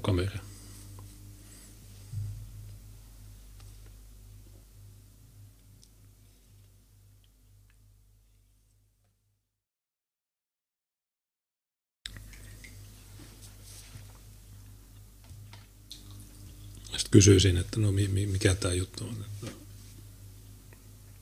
miksi tommonen. Että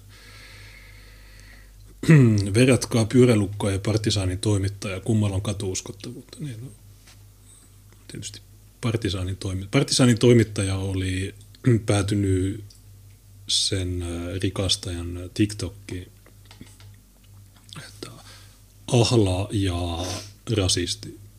Ja siinä on se pätkä, missä se Yleen palkkaama Irakin tyyppi, niin se haastattelee sitä. Niin TikTokissa käytännössä kaikki oli, että mä samaa mieltä ton partisanityypin kanssa. Ja joku sanoi, että sillä oli 300 000 katselua sillä videolla. Ja sitten siellä on tietysti suvakkeja raivoimassa, että mua hävettää nämä, jotka sanoo, että paljon nuoria suomalaisia, jotka sanoo, että no ei se ole rasismia, jos toivoo, että hän lähtee takaisin. Tämä on, on siistiä. Itse asiassa voisi ehkä etsiä sen nopeasti. Että mikä, mä, mulle, mulle ei ole, mulla on TikTok-tili, no okei, osa tämä. Mutta mä, koska tämä on suomalaista. niin tää,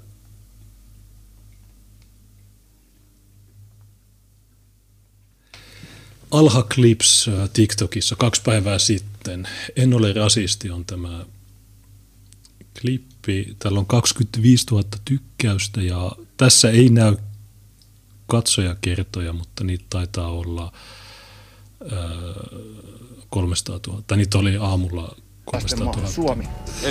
Ja sitten täällä on tämä, täällä on tämmöinen Nikolas Kärnä, joka on, tulee mieleen Mikko Kärnä ja sanoo, että onneksi toi sukupolvi on kohta vanhainkodissa piireskelee meidän tieltä. Eli tämä on, tämä on saanut 96 vastausta, niin mä, voin, mä en ole lukenut niitä, mutta mä veikkaan, että kaikki servaat on, että joo, joku sanoi, että ei suomalaisuus ole ihan väristä kiinni. Hävettää tämä kommenttikenttä täynnä 14-vuotiaita. Jokaisessa maassa asuu ulkomaalaisia. Mutta sitten alkaa tämä, ei toi ole rasistista, jos se sanoo, että sen mielestä sen pitäisi mennä kehittämään ja auttamaan kotimaataan, kun siellä on tilanne rauhoittunut. Ähm, hirveä määrä rase, rasisteja täällä kommenteissakin joku, seura- siis tämä jätkä puhuu vaan faktaa. Äijä sanoo, että hänen mielestä ihmisten pitäisi olla omissa maissaan, se, niin se ei tee siitä mitenkään rasistia. Ei tuossa ole periaatteessa mitään rasistista. Niin, siis äijä puhui täyttä faktaa, menisi auttaa kansansa sinne. Rasismi tarkoittaa aatetta, jossa uskotaan jonkun rodun olevan parempi kuin muut, eli siis toi ei ollut rasismia, vaan tämä mies sanoisi samaa virolaiselle. Ukko puhuu faktaa, niin mikä ongelma tässä on? Ukkohan puhuu pelkkää asiaa, päällikkö, niin tämä on, on tosiaan tämä video on Kukkavirasta 12. elokuuta. Ja tässä oli Partisanin toimittaja, joka meni tälle joen toiselle puolelle katsomaan Antifan. Ensin se servas single-handedly servas Antti Rautiaisen ja ne 20 transua siellä. Sitten se tämä, tämä moniosaaja tuli jotain sönköttää, se servas senkin ja sitten se lähti, se lähti kotiin. Lähti takaisin Ylivieskaan. Okei, Turku servattuu, mutta okei, tämä on 30 sekkaa tämä klippi. Ja tämä on Yleen palkkaama tyyppi, joka tekee tämmöistä kontenttia, mutta silti kommenttiosio on täysillä Ylivieskan yksinäisimmän natsin puolella, mikä on, tämä on positiivista mun mielestä, että, että nuoret koska tämä on suomalaisten maa, Suomi. Eli Tämä on siinä valkoisten maa. Okei, eli eikö, eikö tämä ole vaikka mun maa? Mä en ole syntynyt täällä, mä oon tullut Suomeen pienenä. Mun mielestä sun paikka on siellä omassa kotimaassa. Sitten jos sä oot tullut pakolaisena, niin kun tilanne rauhoittuu, niin, takas sinne. Vikkaa- Vikkaa sitä omaa maata ja omaa. Joo, mä oon syntynyt Irakissa, mä oon tullut tänne Suomeen, mä oon varttunut täällä mun suomen kieli, kaikki on, musta on tullut suomalainen. Aivan. Pitäisikö mun silti mennä nyt takas, kun Irakissa rauhoittuu Kyllä tilanne? mun mielestä. Joo, mun mielestä sun pitäisi lähteä jeesaa sinne ja aut- auttaa sitä omaa kansaa. Vaikka mä puhun suomea paremmin kuin arabiaa. Kyllä sä opit sen. Koska tämä on suomalaisten maa, Suomi.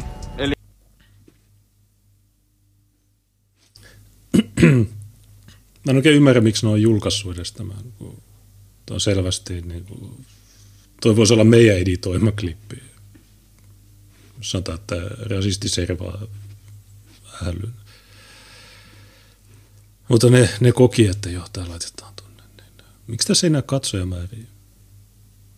35 000 tykkäystä. Based Alpha. Ei mitään rasistista tässä, kun ei puhunut ihonväristä mitään. Okei, no joo. Meinaako toi haastattelija alkaa itkeä hymiä? Ihan oikees on toi äijä. Asiallinen mies. Okei, to, toki tuolla on myös jotain vammaisia suvakkeja, mutta, mutta selvästi enemmistö suomalaisista on Harin puolella tässä. Vaikka miettikää, että tämä on Yleen palkkaama irakilainen, joka on editoinut tämän, jotta Hari näyttäisi pahalta, mutta silti niin tavallaan tämä kumoaa sen keskiviikon viiden ja puolen tunnin lähetyksen, kun mä siitä raivosin, että kaikki on soijaa ja näin. Ja mä aina vähän liiottelen, joskus liiottelen, mutta se, ne, jotka tajuaa, mitä mä tarjotan, ne tajuaa, mutta tämä oli hyvä. Tämä oli äh, suvakke. Mä luulen, että ne jossain vaiheessa ne poistaa tämän. Video maksoi 540 miljoonaa, eikö se maksu 2 biljoonaa? Tai ehkä, ehkä jopa tuplasti. Niin, äh.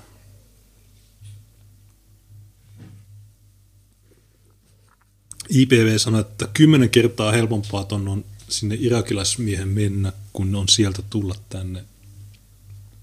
Niin, no tuo, tosiaan, ja Harri vastaa hemmetin hyvin, kun sanoi, että joo, mä, mä en puhu arabiaa. No, kyllä sä opit sen. Tietysti. Siitä Matulle pisteet, että ei alkanut öyhöttämään, vaan suhtautui Harriin ihan asiallisesti. No, joo. No se on Ylen toimittaja, se on, se on puolueeton. Biljoona ei ole numero.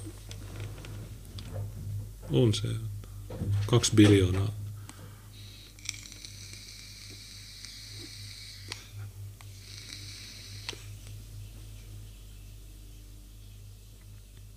Älkää kiusatko Junesta. Kiusaako joku täällä? Onko, täällä, onko pyörälukko täällä?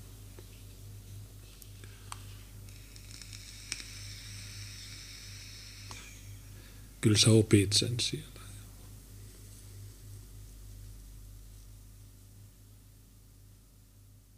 Musta on tullut suomalainen. Joo, no ei se, se ei tarkoita mitään. Tämä partisanin toimittaja on kyllä hyvä. Joo, toi, vähän tiedetty fakta, niin tämä partisanin toimittaja, niin mä näin sen ekan kerran Itäkeskuksessa. Se oli se syyskuun 11. Itse asiassa siitäkin on varmaan viisi vuotta. Ja siellä se piti hemmetin hyvän puheenvuoron. Se oli ihan saatana hyvä. Se sanoi, että joo, se on asunut pääkaupunkiseudulla ja sen oli pakko muuttaa pois Helsingistä, kun se katsoo niitä leikkipuistoja pihaa. Se vaan sen lapsia ne oli vähemmistö. Se oli todella tima. Tämä etsii muuten se puhe. Niin se oli syyskuun 11. 2016 Itäkeskuksessa, se niin sanottu Suomi ensin kakkonen vai kolmonen. Se, missä mä soitin biisejä kai, tai joku niistä. Todella hyvä. Siinä mä näin sen ekan kerran, muistaakseni.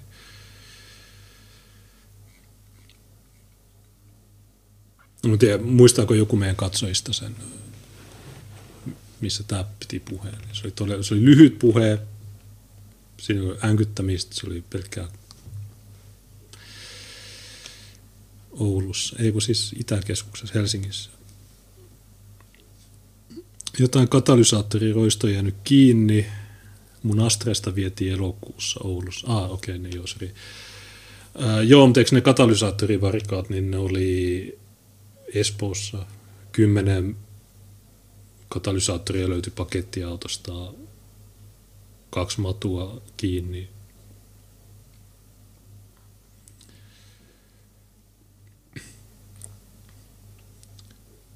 Mulla on ollut kai kerran toisinpäin, että mä olin matkalla just Astralla, kun mun Opel, niin se ei ollut läpäissyt katka- katsastusta päästöjen takia, niin sitten yksi kaveri toi mulle Bemari-katalysaattorin. Ja sitten mä matkasin, niin just ennen motaria tulee siviilipoliisit, että sun auto ei ole katsastettu. Ei niin kuin, mä oon just menossa vaihtamaan katalysaattoria. Sanoit, okei. Okay. Ja sekin oli 2016, muistaakseni. Se oli just ennen sitä Narinkatorin 3B1-pidätystä. Mutta okei, äh, mitä on kohta kymmenen ja tässä on muutama biisi soitettavaa, niin mä, jos mä soitan ne, mm, mutta ensin siirtää nuo tuolta. Mulle silloin kun D-liveen tulee nuo ninjakin, niin, niin mä avaan ne läppärillä. Mikäs toi on?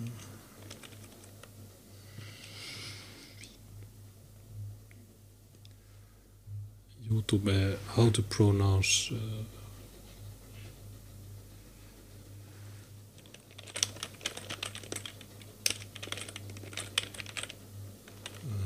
uh,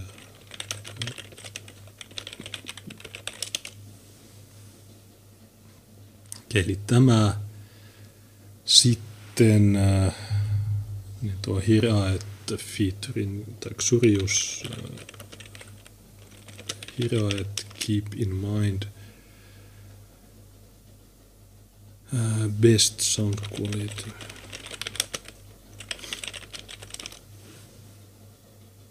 Eli tämä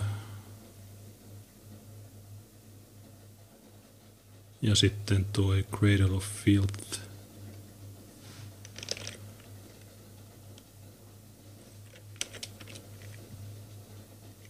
Okei, no ehkä tämä on tässä.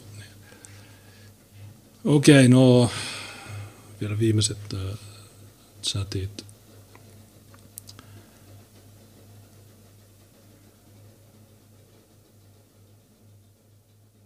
Okei, sinäkin olet ollut roisteen uhrina. No, en ollut. Tai no, poliisin jo. Onko Arkun avausta joskus? No, mm, no vois mä ehkä avata sen. Mä en tiedä, tuolla on aika paljon varmaankin. Niin. Ähm, 2000 lemoni. Laitanko jakoon?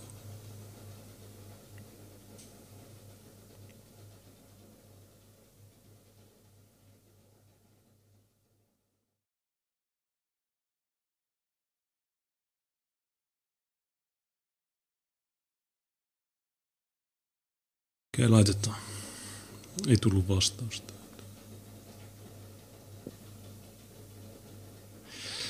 No se on auki. 2000 lemonia paljon tässä on katsojia. 300. Jokaisen pitäisi keskimäärin saada kuussa ainakin.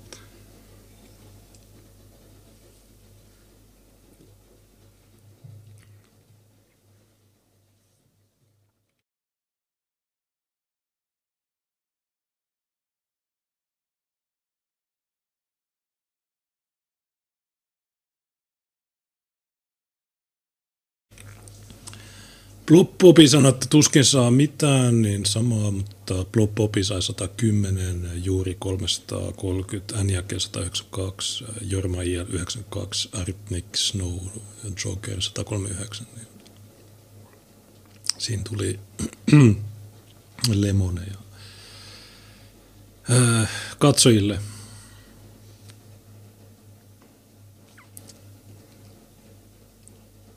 Miskis 71. No okei, no siinä on nyt tänne. Hytis sanoo, aktiivisuus chatissa vaikuttaa tulokseen. Joo, siinä on joku, joku tämmöinen juttu. Top retardit, no, sanoo Jorma, mä tiedän. No sä olit siinä mukana. Joten. SML 34, Lemoni, okei. No ei tässä, mutta oikeastaan mä haluan laittaa tota, mä laitan ensin tämän, koska se toimii paremmin outrona ja sitten mä laitan ne muut. Niin, äh, juuri laittoi Timantin sanoi, että kiitos. Joo, ei kestä. Jep. No, äh, kello 11 me ollaan äh, Tapissa. Se on englanniksi. Puhutaan Liettuan ma- matuleireistä ja ähm, koronatilanteesta Euroopassa kerrotaan amerikkalaisille. Tulkaa sinne katsoa. Gabista löytyy linkki Telegramista ja joka paikasta. Hyvää illan jatkoa kaikille, moi!